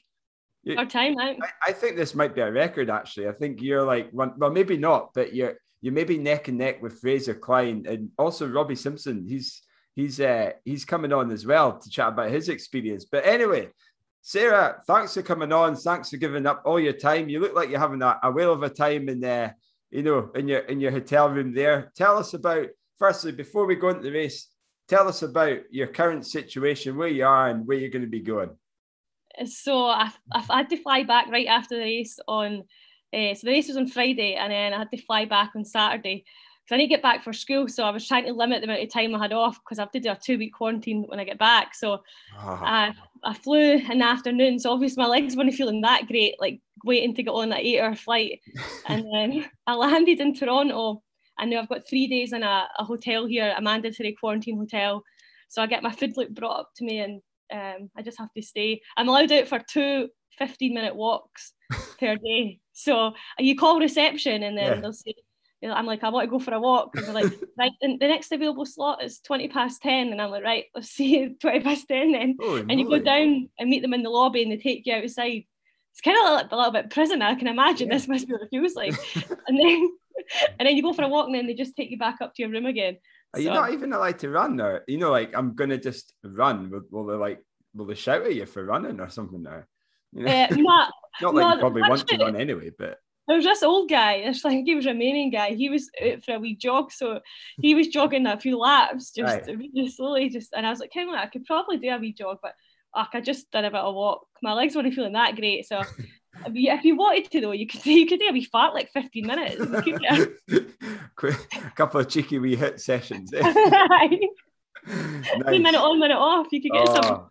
Yeah. Uh, so I'm nearly finished. I've got I've got a negative test result, so um, now I can fly back to Vancouver and then spend like 11 days at home. So right, okay, get yeah. in there.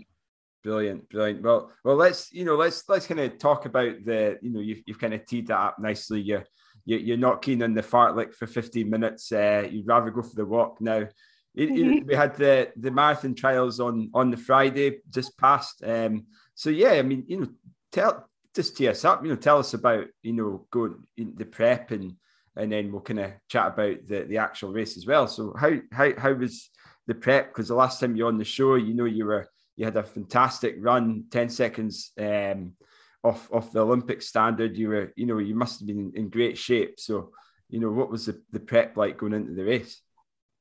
Do you know the, the actual marathon build? I'd say it had gone better than my first one in terms yeah. of like all my I don't know on Strava. You can see like all my sessions were like a lot faster, and I was feeling more comfortable at that pace. Yeah. Um, and I was really caught. I was quite confident. I thought, you know, if I ran that off of that training last time now, like I'm running faster and it feels a little bit easier, then surely I'll go quicker yeah. uh, when I get to the race. And I, I just I was I was feeling good like leading into it, and then I travelled on the the Monday, um, so before the race. I arrived Tuesday morning. Yeah. Uh, so I, you know, I kind of regret that. Like I wish I had arrived a little bit earlier because I never slept for three nights with jet lag. Oh, I was like geez. up at like yeah. one in the morning, like total wide awake, like getting. So I was getting like three, four hours of sleep just kind of randomly, like during the day and that as well. So yeah, yeah. Like I should have probably went a little bit earlier.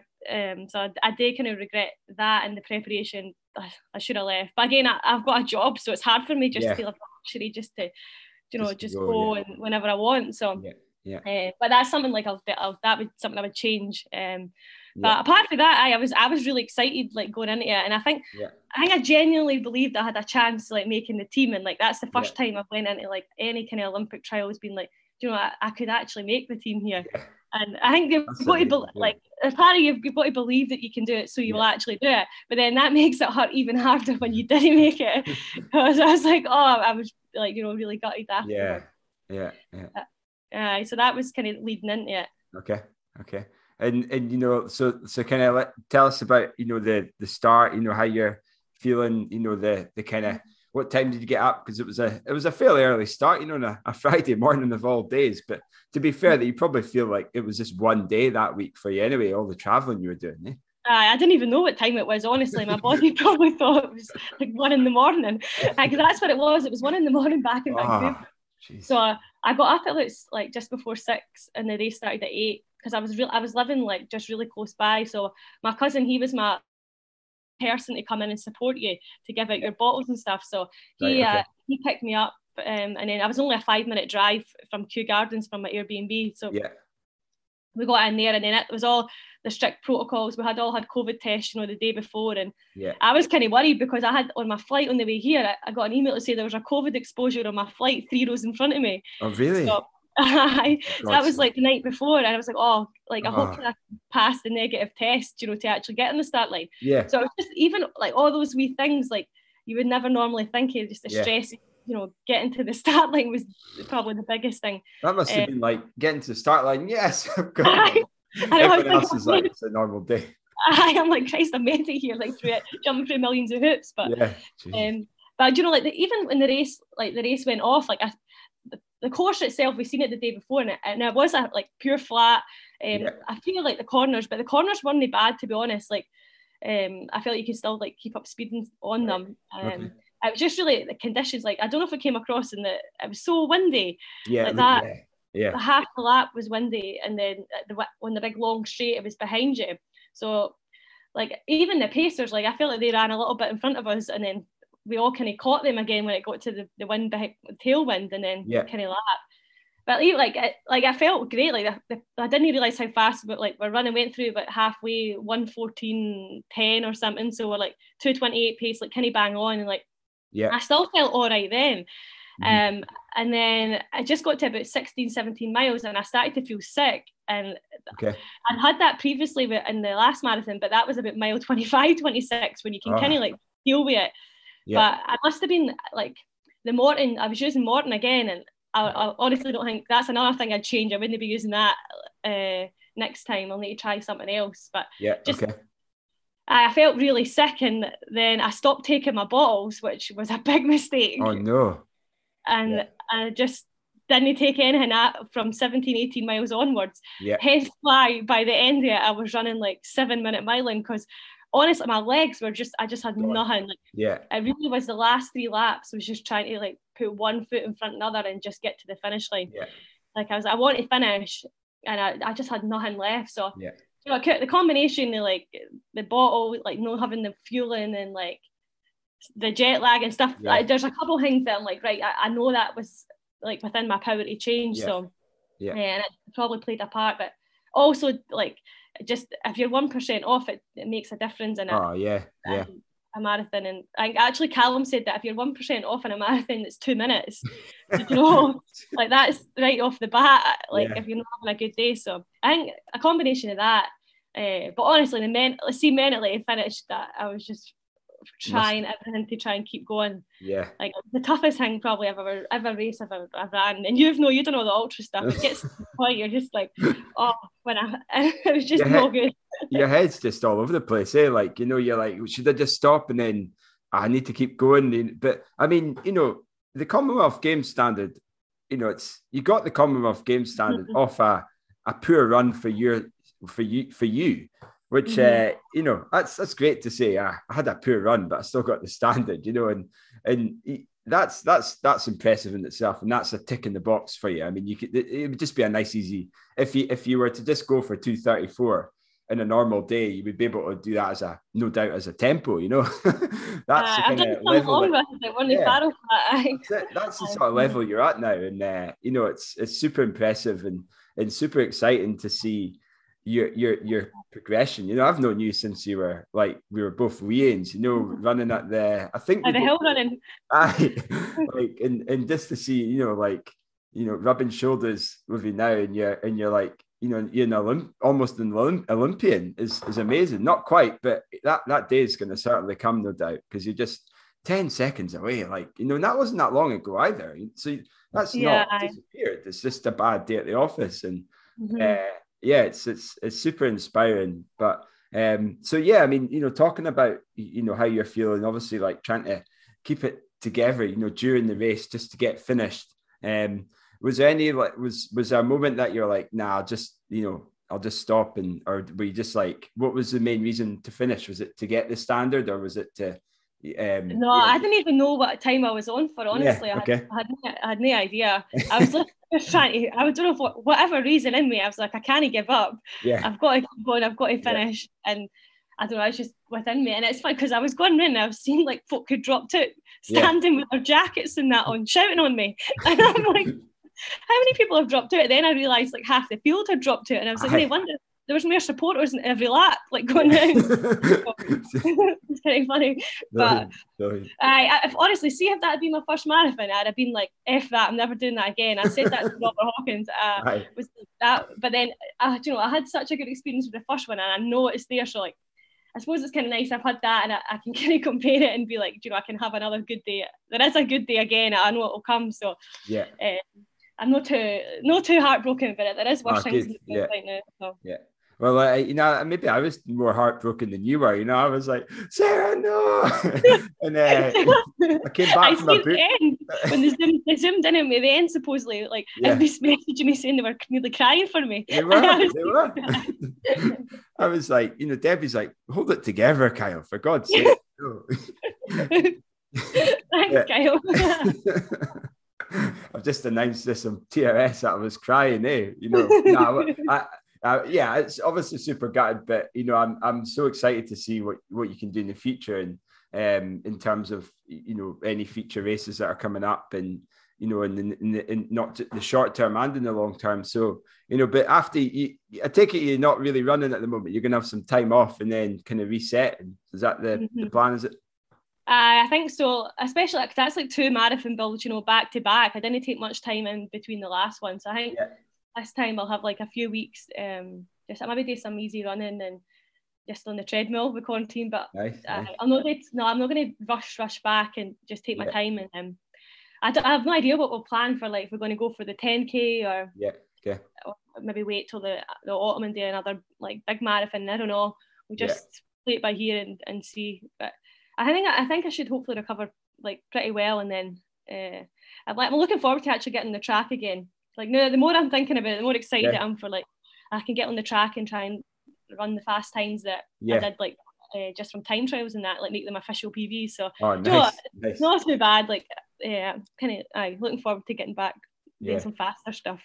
I remember looking at Instagram, you're you know posting a couple of the time trials you're doing. I thought, geez, you know, I would do that's so fast. it's, it's amazing to watch. Um, so yeah, I mean that that sounds like you've obviously you know the, the thing that you know impresses me is uh, your work ethic and just your your your your attitude. You know, going into and also just pre, during, and post um competition. Like you're just so positive and you know you've you've you've got such a, a, a, the, the right mindset to to really achieve great things. And uh you know one and, and another thing uh you know debbie mentioned and, and this isn't just her mention this is uh, i've heard it a few times is the fact that you're working and you're also you know you're you're also going to the limp like that's impressive. You know you've just Mm. traveled across the world to do the trials whilst you've got a job. Like you know not many there's not many athletes who, who do that and and you're kind of one and one one of those those very few who can kind of make it both work so it's super inspiring and uh,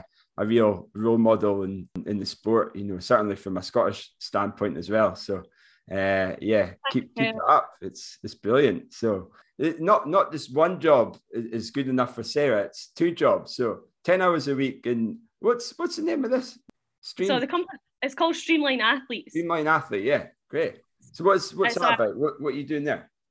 So it's a it's a recruiting company to help yeah. um, like young athletes get scholarships to America and Canada for university. Oh, nice. So you know, I had like such a good experience like coming over in Canada and the opportunity, and yeah. so I, my friend works for the company, so I've, I've been hired as an athlete recruiter. So yes. my job is to get athletes um, onto the platform uh-huh. and help set them up with the colleges, the different coaches at the colleges, and it's quite it's different for like normal like agencies because they normally like charge athletes for, you know, to pay them to get to help. But right. for us, uh, the, it's absolutely free for the athletes, so okay. they can like create a profile and it's completely free, and then we'll help them connect them up with uh, the different universities. So.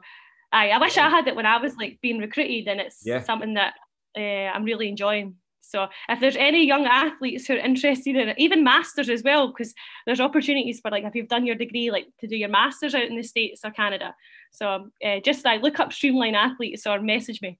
Brilliant, brilliant, and not masters as in like you know people my you know our age or anything like that. Uh, oh, sorry, sorry, ma- master's degrees. And in Canada though, there isn't a, there isn't a age limit. So oh, if you're so really, Kyle, you still have a chance if you want. they they want me to do like you know uh, the sort of you know 60 second laps for 10 you know 10 or 20 laps of that no thanks i'm, I'm fine I'll, I'll but uh, you know seriously though that's that's so exciting um mm-hmm. so what we'll do is we'll, we'll certainly you know we'll certainly share the you know the links on on t- time runner shorts as well and mm-hmm. that's something like you know for for you you know you've you've even said it yourself like it's one of the things is opportunities do get they certainly do get missed in in our mm-hmm. age. Mm-hmm. there's so many folk who would have hugely benefited from from something like this. So um yeah it's that's really exciting uh, to go with many of your hats sarah. So uh well thanks thanks for sharing that. That's brilliant. Grand oh welcome yeah, so uh, you know, because you've been on the show before, and uh, I would give you some fartlek questions, but there's no no point because uh, you know you're we, have we've said them so many times. But one one question I've got i am going to ask you is, uh, did you ever get a pair of shoes? Pair of Hall shoes. Aye, Sarah's shoes. Did you ever get a hold of them things? Uh, aye, I did get a pair actually. I I, I did wear them. They're the aye. blue ones that, that I had on. Um, yeah. They're not the exact same as uh, Sarah Hall's, but the, you didn't nick them the from a bag then, no? No. I she turned away and I just went no. nah, I, I, they did send me a pair and they they're now releasing them. They've actually just released them today. They're called like Meta Speed Skies. So yeah. they've, uh, they've they've now released so you can everybody can run out and buy them if they want it. Oh, nice. But that's the ones I wore. And to be fair, like that's like even in the build, I was like, I was wearing these new shoes, and I'm like, yeah. am I faster because of these shoes, or is it fitness? You just like it's so crazy, do you just like didn't know for sure. Yeah. So yeah, um, I think they're, uh, they're, a, they're a good shoe. Yeah. Um, I just wish it just shows you it's not all about the shoes because really look at I ran. So you, know, you've got to be fit too. It's yeah. got to be the combination. So, yeah. but I, I did, I did manage to get a pair, so it was all right. ah, yes, amazing, amazing. Well, yeah. Before you go as well, um, so where can the listeners find you? What's the best sort of platforms to to, to find Sarah? Obviously, well, I know them, but just on Instagram, Sarah yeah. Inglis five. That's yeah. my my thing. Or I think I'm, it's the same again on, on Twitter. So, yeah. But I do I'm more of a I reshare tweets. I'm not a tweeter myself, but, but, I do post on Instagram, so that'd probably be the best place. nice, nice. Well, there you go, folks. So, well, thanks very much for coming on the show, and it's uh, well, safe travel back home, and um, you know, mm. yeah, yeah. See, hopefully you, you've got a treadmill ready to go for if you, but yeah, uh, certainly take some time off, and we'll we'll be looking forward to seeing you how you get on in the next sort of few months, and uh, yeah, in the next year as well. So awesome. Right. Thanks, Kyle. Cheers. Thank Cheers.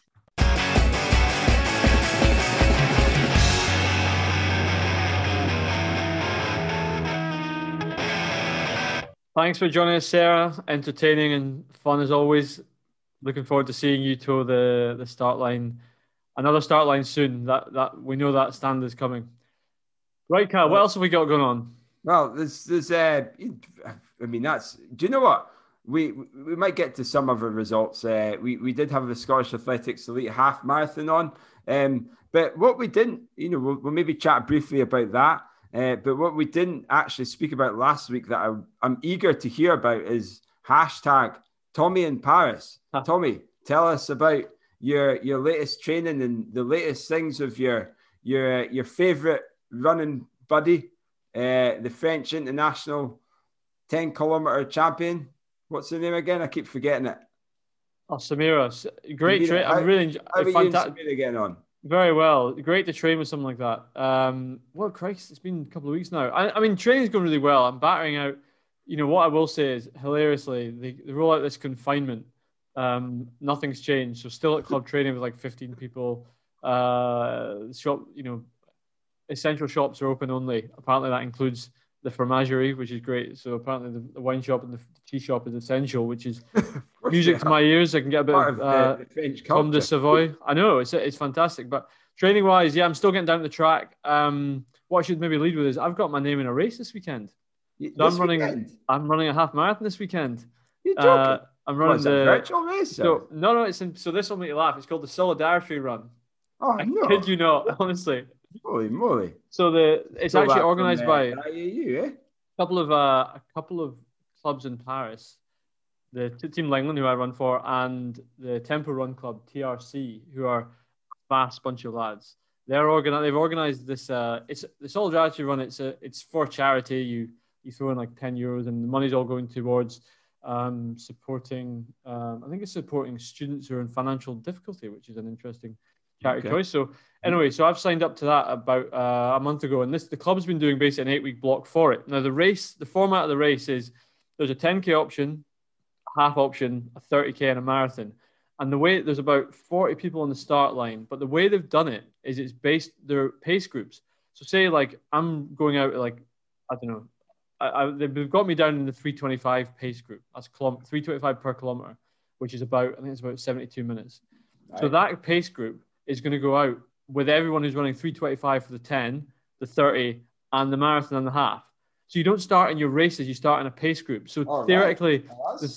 which is which means there should be a decent sized group at the pace. Now it's laps of the there's a course they've marked out, which is they've measured out with a course measurement kit. So it's um, about half kilometer loop around the two lakes, and the, there's a, a closed road section on the weekend in the Bois. So it's uh, we've been doing a few tempos there recently, and I don't know what sort of shape I'm in to be quite honest. I think I would run a really good 5k right now because we've done we've been doing a lot of short sharp stuff, um, and we'll see. I'm kind of I'm quite I'm up for it. I'm going to go into it um, and just see. It's really good to have a benchmark. Doesn't really count for anything, so we'll see we'll see how I get on. Um, but in terms of my training, one thing I want to mention last week, which is really interesting, is so I'm, I'm, I'm, my mileage is fine. I'm getting to the club sessions Tuesday. Uh, sorry, Wednesday. I'm, I'm doing it remotely, but the track myself. So we did uh, 12 by 400 a couple weeks ago. Felt good. Um, on the oh, that was on the Wednesday. On the Saturday, we did a sort of step down session where we did 2k, two by a k, four by 500. Again, feeling quite good. I'm running like 305, 310 um, minute Ks for that, uh, closing at about threes. So feeling pretty good. Huh? But then what happened, which is interesting, the guys have been giving me a bit of flack at the club because they're saying, oh, you never come on a Sunday. But the, the Sunday is like a big tempo run, right? And I'm thinking, I've done a hard track session the Saturday. My I've never been, I've never trained like that, doing like back to back hard weekends. But these guys do it every single weekend. They go hard on the track Saturday morning, they do a hard session on the Sunday. And it's just a way of training anyway. So I finally buckled and, went along a couple weekends ago. So did that step down the Saturday. On the Sunday, it was 20k tempo. Like that, I mean, for me, that's so 12 miles at marathon pace. Well, in fact, it was quicker than that for me. I mean, we started, the idea was to run the first 10k at like 340s Ks mm-hmm. and then close the next one. The group, the group of lads I run with, then close the next, run the next 10k at um, 325, which is like, it's just half marathon pace for me. So we went out with this big group, and I'm my legs are feeling it. The track session from this day before, and uh, we we cracked on. Sure enough, straight to like 335s, no hanging about. Mm-hmm. And the guy, one of the guys, uh, um, Mohammed uh, Yami, who's the El Hami, sorry, El El Yami, who is the one of the club um, runners, Mo, Momo, as he's known, is like 56 years old, and he's on the front. Like he just he trains hard. Like at this track, he's always driving the group, and sure enough, on this tempo, he's at the front driving the pace, and we're cruising around at 335s, and I'm thinking, this is going to be a flat out effort for me for 20 kilometers. And sure enough, what I'm discovering a lot of these guys, there's like people run until they drop. People don't pace it. People join and think, I'm going to run with the group until I drop, rather than I'm going to run at 20k at a pace I can handle. So the second half of this thing turns into like, like I said a couple weeks ago, it's like Oompa Loompas at Charlie and the Chocolate Factory dropping off, just disappearing. So we go through 10k and like one of the guys steps off who was pecking hard, and I was right. I was sat at the back of this group of six of us. So he, so and he was just in front of me and he drops off. So I'm still at the back. The, there was a the three at the front shoot off after like 12 kilometers. I'm thinking I can't go at 320s. I just can't do it. So I'm thinking, well, I'll crack on myself. And anyway, I eventually picked off one of them after about 15k. But it feels it's like that old school racing training, you know. Anyway, I got to 15k, and I was, you know, like you know, when the Kenyans go out for a run and people just drop off, and they'll end up just picking the pace up a wee bit, and mm. you know, you, have only got a few folk left at the end. It's it's kind of like, I mean, I've never been to Kenya. I'd love to go, but um, sounds a little bit like the Kenyan philosophy there. Eh? It's it's great, and I'm just not used to it. So I, anyway, I got the 15k, and I was thinking, I'm gubbed here. I'm I don't uh, like honestly the, I wasn't like I was the pace I was clinging on to the pace. Like we by that stage I was running like three like low three twenties. Mm-hmm. and I thought well I'm not going to back off and and jog it in. And then anyway sure I got the 15k also which was the end of the lap. And I was like right so this. So I stepped off. And there was a couple other guys that done the same. But it's a really bizarre anyway it's a bizarre way of training. Because then this week or last week I should say went to the track Saturday 10 by 500 minute recovery. So you know a good 5k session. So we're running like 130s, and I had a I had the I was sort of hustling with Samira on those. She's she is someone who goes into a session and says, "I'm running this pace," and she runs this pace, and it's really impressive actually, sticking to the plan. And sure enough, I'm getting impatient and pushing on because I want to go quicker. And Tommy's Tommy's Tommy's all over the shop. Well, I, I was consistent. I ran every like every, a broken train. Well, the thing is, I was there was like that session. There was a lot of us in the group. It was only 500, and I'm also discovering a lot of the guys seem to have a serious turn of pace, but not when it goes when you go to 5k or type reps, longer, you know, long reps, like yeah. this 5k distance, they just can't hold it. So anyway, I, I was uh I found as the session went on, nobody else was really there wasn't many staying with that same pace. Everyone dropped off. So it was a good session for me. Then the next day they're saying, right, so next Sunday morning, two by five K at um like 10K pace. I'm thinking, no, no, I'm not. I'm, you know, I, I'm not. I, I'm not. I'm not. I'm not turning up for that. So I went for an easy long, and I, I, I, do value my long. Schedules these sessions in. Like... Well, that's the thing. Like one of the guys who is a really top class marathoner scheduled them, and then they must work. So I'm kind of going with it because I really enjoyed running in a big group for a tempo and a hard run on this the Sunday. I think it's similar to what I've heard about London. You know, where they in London there's that Sunday service, which is a hard long run, I think. Yeah. Um, so what I think I might start doing is alternate, do the Saturday session and do my own easy long run the next week. Do uh have an easy Saturday, maybe do a Friday session, then do the the Sunday tempo because it's um it's interesting. It is. Uh, I mean, you know, talking about some of the, you know, like folk like Fraser Clyne and some of the 80s athletes, they did do sessions Saturday, mm. Sunday sometimes, and the yeah. long run would be at pace, but everyone's different, eh? Like, you know, like back then, maybe that was the culture of going out hard all the time, whereas maybe now, you know, we do follow a, a bit more of a polarized approach where we're, you know, going really easy or we're going really fast. And we, we need to ensure that we've got recovery days in between uh, yeah. so that so that we can allow for that kind of polarized type training. Um, but you know, when it comes to to to just running hard, you know, Saturday and Sunday. That's that's kind of where the, they all just merge together. You know, where's where's your easy runs and things. You know? Yeah. Again, it's all, all about. maybe they're used to it, but and maybe they get a great training effect from it. But it's it's more. You know, you've got to look after number one, and if that doesn't work for you, do what works for you. You know. Exactly. Anyway, I think I mean I'm I feel I'm feeling fit. I did five by mile today, like five low five twenties, getting down to like five fifteen. So I feel I feel in reasonable shape. I, I don't think I'm in anywhere near a PB shape, but we'll go on Sunday, give it a bash. Fee's gonna run the ten. I think she's in not bad shape actually. She's she's turned together a few like uh, short sharp reps. So yeah, pretty good. Good. Like to. I'm glad to hear it. It's really good. So what what are you thinking then? You're gonna go for a? Is Tommy gonna put down a time, or is he gonna You know, does do the listeners have to, you know, guess while whilst on the run right now? So I I think my gut feeling is that I'm in 73 minute shape. Okay. But I think that would be ending slower would be a bad run. But at the same time, I think if I have a good day, I think I could run low seven, mid to low 72s. I think that's. I look back at days when I ran like 73 minutes of the Aberdeen half, which is not that quick a course, and I was probably in similar shape. So I don't know. I just haven't got much mileage in me compared to usual. So I think the case is it's going to be the la- It's going to be hard in the end. I think uh, I've got this. I think I've got the speed right now, but I'm just not sure if I've got the the legs. So uh, we'll see. I mean, worst case, it'll be a good benchmark. But I tell you what, after Lon- after the trial on Friday, I'm super pumped to do a ah, like it. do a marathon. Like seriously, London Marathon. If it happens, I'm there. Oh. I'm absolutely there. Well, folks, that's exciting to know. And you know, talking about marathons, there was. Uh, we'll, we'll quickly uh, go over the elite half marathon. You know, uh, you know, Tommy's got some some views uh, on this, which uh, he's already kind of spoke about. So yeah, on the weekend it was the Scottish Athletics um, elite or half marathon, if you like, the elite half as it's been known. And, and I guess before we go into the um, the not a rant, but like chat on it, we can talk about the the results. And it's a really it was a big win. We had uh, um, you know quite a few TRS guests. But I think most of the field have been on TRS actually. I think all the field have been on. No, James Donald is James. If you're listening you're James, next on the hit list. I think yes, he was written in the list. So he know, was like, on the list, yeah. Uh, you watch, you know, if you hear a door, a chap in the, your virtual door, you know who it is. He promised me over a pint in Antrim that he would come on, so that oh, uh. We'll, we'll get him on. Um, so yeah, so it was an elite field. We'll come to that definition of elite. Um, but the you know, the key thing was great race. Great to see Johnny Glenn getting a half marathon opportunity. Um, Johnny winning it in what he was like 66 uh, you get that quite right. Johnny, Johnny, Glenn Johnson. Glenn Johnson, uh, 65. He got a 65, didn't he?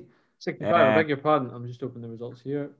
Yeah, you're right. 65 40 um, through halfway in 32 28. So that's a, um, a windy day, that we should say. So it was around the East Fortune um, airfield in East Lothian. So really windy, really exposed. Chris Jones had a bit of pacing through it.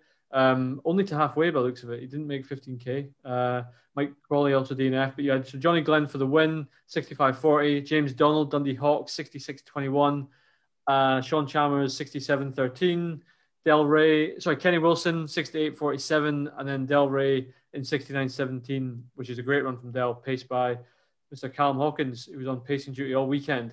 Now, great run for the lads, especially when you see the footage. It's windy, they're coming in on their own. It's it's a it's a really great indicator of where they're at. Um, so well done getting that on. I've got the only thing I wanted I wanted just to to raise. I, I hope that if Scottish anyone Scottish Athletics does listen to this, I think it's good to hear what a lot of club runners are thinking. And firstly, as Robbie said, really disappointed to see no women's race. And I understand that it's because there was no elite women available. Right. I'm sure that you can and I know that I'm pointing at the Scottish government here because this is this this nonsense we've got currently that only elite athletes can compete is ridiculous. You know, I think that there's enough quality. I'm sure there's enough quality club running women in the country who's got who the government setup should be that such that Scottish Athletics as a governing body can select them. Elite for me is a time, not a status. So elite shouldn't be you're funded by a national body, you're a professional, etc. If you're good enough, you're good enough. And I would like to think that if you've got any women who can run 80, 85 minutes should have been allowed to compete, and they should be. And maybe they did. I'm not involved in club in club official official club role anymore. Perhaps they're reaching out to the clubs, but I would like to think they would be checking with the clubs to see are any quick women available, and then push because in today's day and age, it is unacceptable not to have a women's race. It's unacceptable, and and I know some people might roll their eyes at that, but that's that's the world we live in now. It's Scottish athletics have got a really big equality movement, you can't just talk the talk. You need to walk the walk as well. And not having an elite women's field, I think, was a faux pas on the weekend. I thought it, it looked terrible, and they need to sort that out. Whether that how they sort that out, I don't know. Secondly, it should have been four weeks ago. I know, and again, I know I'm I'm the people are rolling their eyes. Why was it clashing the day of an Olympic trial? Come on, you know, you would have had other. I mean, you, you suddenly we open up to the likes of, um, okay, I mean, Sarah's not going to travel from Canada, but you got Steph Davis might have been interested in running it. Um, you know, Fee was going to run the trial, so had she not had to withdraw, she might have been looking at running it. I just think that would have opened it up a bit more as well for some of the women. And then Robbie, something like that, might have had the opportunity to run a half. So I think there, there's a bit of a, it was a bit disappointing. And also six men. Now there are club runner, there are club men who can go sub 70 who are not. And I know one runner who inquired to a club runner who inquired to run and was told he couldn't because he wasn't elite. And there was only three elite runners and support runners. Now I know that the the guys who run it, I'm really pleased that they got the chance to run, but they're on a development program. They're on the marathon project. Great. Why are we not? Why are we not seeing top club athletes able to compete as well? You've got people. There's you know in England we're seeing fast 5k coming back, podiums back. We've got the Wrexham or in Cheshire is going to be marathon coming up. The and again I'm pointing at Scottish government here. The cases now are low enough that sport should be staged back in. And when you hear, you know, it, I just think it's unacceptable. It's really getting unacceptable. Grassroots sport is getting absolute doing over here, and uh, I don't think that you're increasing. There's an increase in risk to allow uh, an extra ten men to have joined that field from a club scene and running a 15 person field.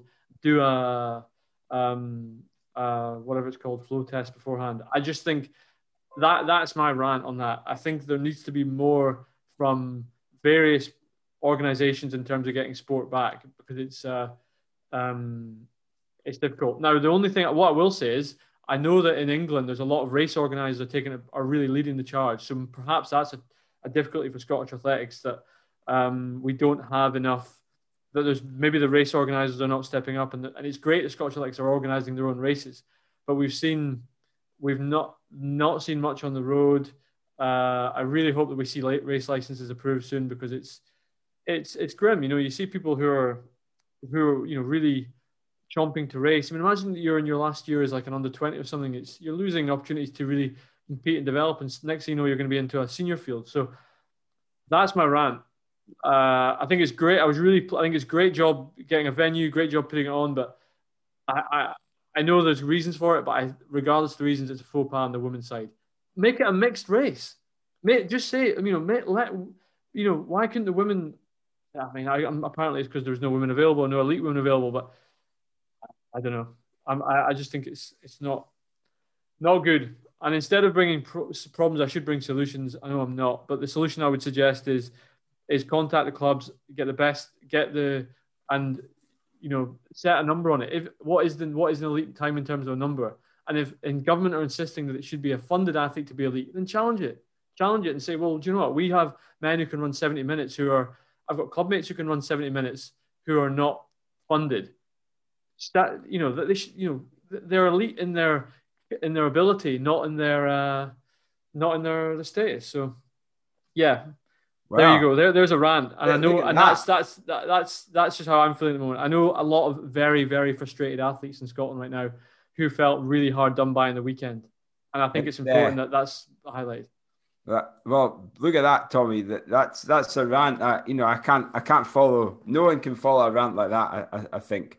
Um, yeah, I, I, suppose I suppose it's throughout the, all the disciplines in, in in in the sport where it's not just you know short distance. Everyone, you know, like ultra runners, you know, there's races getting cancelled, and you know, one notable race that's been cancelled is the West Highland Way, and you know, Ian Beattie, the chair of Scottish Athletics, uh, and the race race director of West Highland Ways, you know, they, him and the committee have decided to to cancel the race, um, due, just due to the current circumstances that are that are impinged by by by our government, and uh, it's it's quite quite sad to see, and um, and and you know, there's a risk of keeping the race on, and and that's kind of where for for me as a race director, I've got to have a good, you know, I've already cancelled the or postponed the Dava Way, which was due to take place mid-April. Um, it's the right decision. Uh, we've now got the the same type of uh, decision to make about the Moray Coastal Trail, which is in uh, the 12th of June, which um, you know, hopefully, looking at the roadmap, we we we, we will certainly still have COVID measures in place. Um, it's not going to be the same the, the, the kind of atmosphere the, the kind of feel of the race. But uh, I think at the moment people just want a race regardless of the kind of capacity it's in, you know.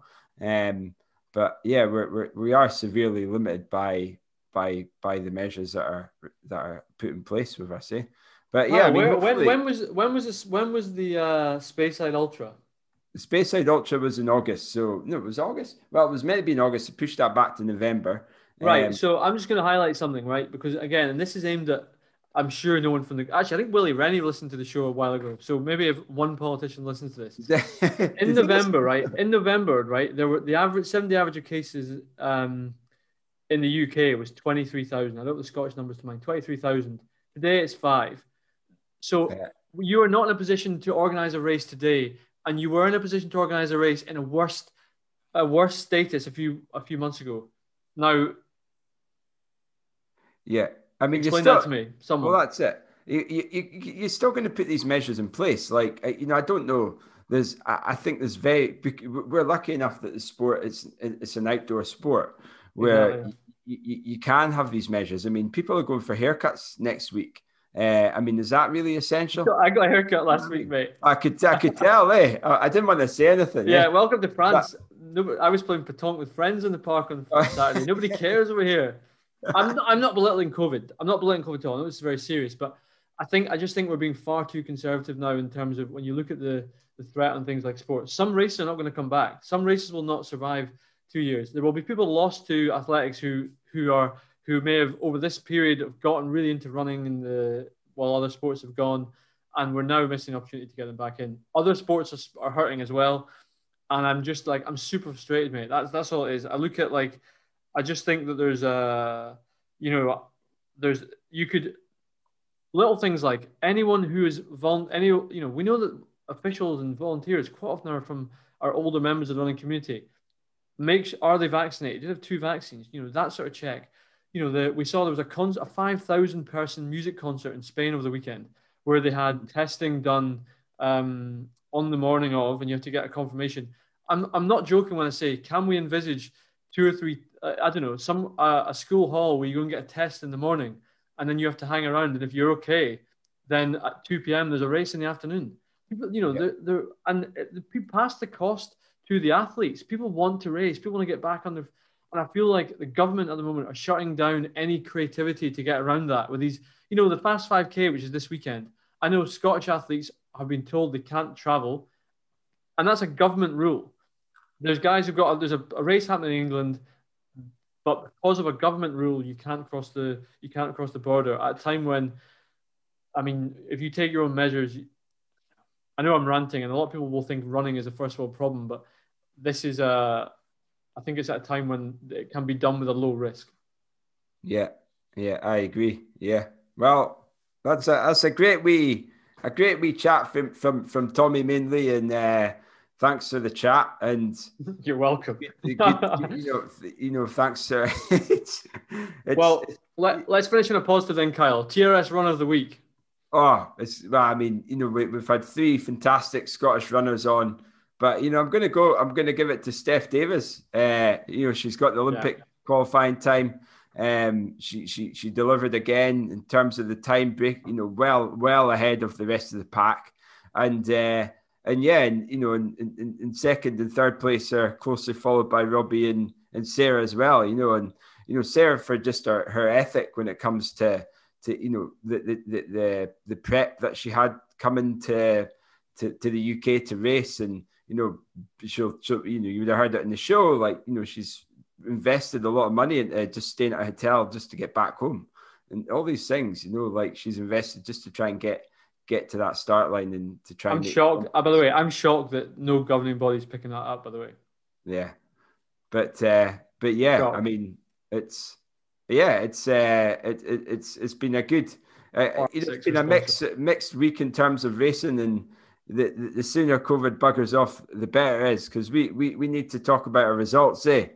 you know, there's going to be a, a shed loads of results coming up, hopefully soon. I hope honestly, I, I'll be. I've, I've, I've said this to Kyle many times, and listeners who I know, I've shared this with them.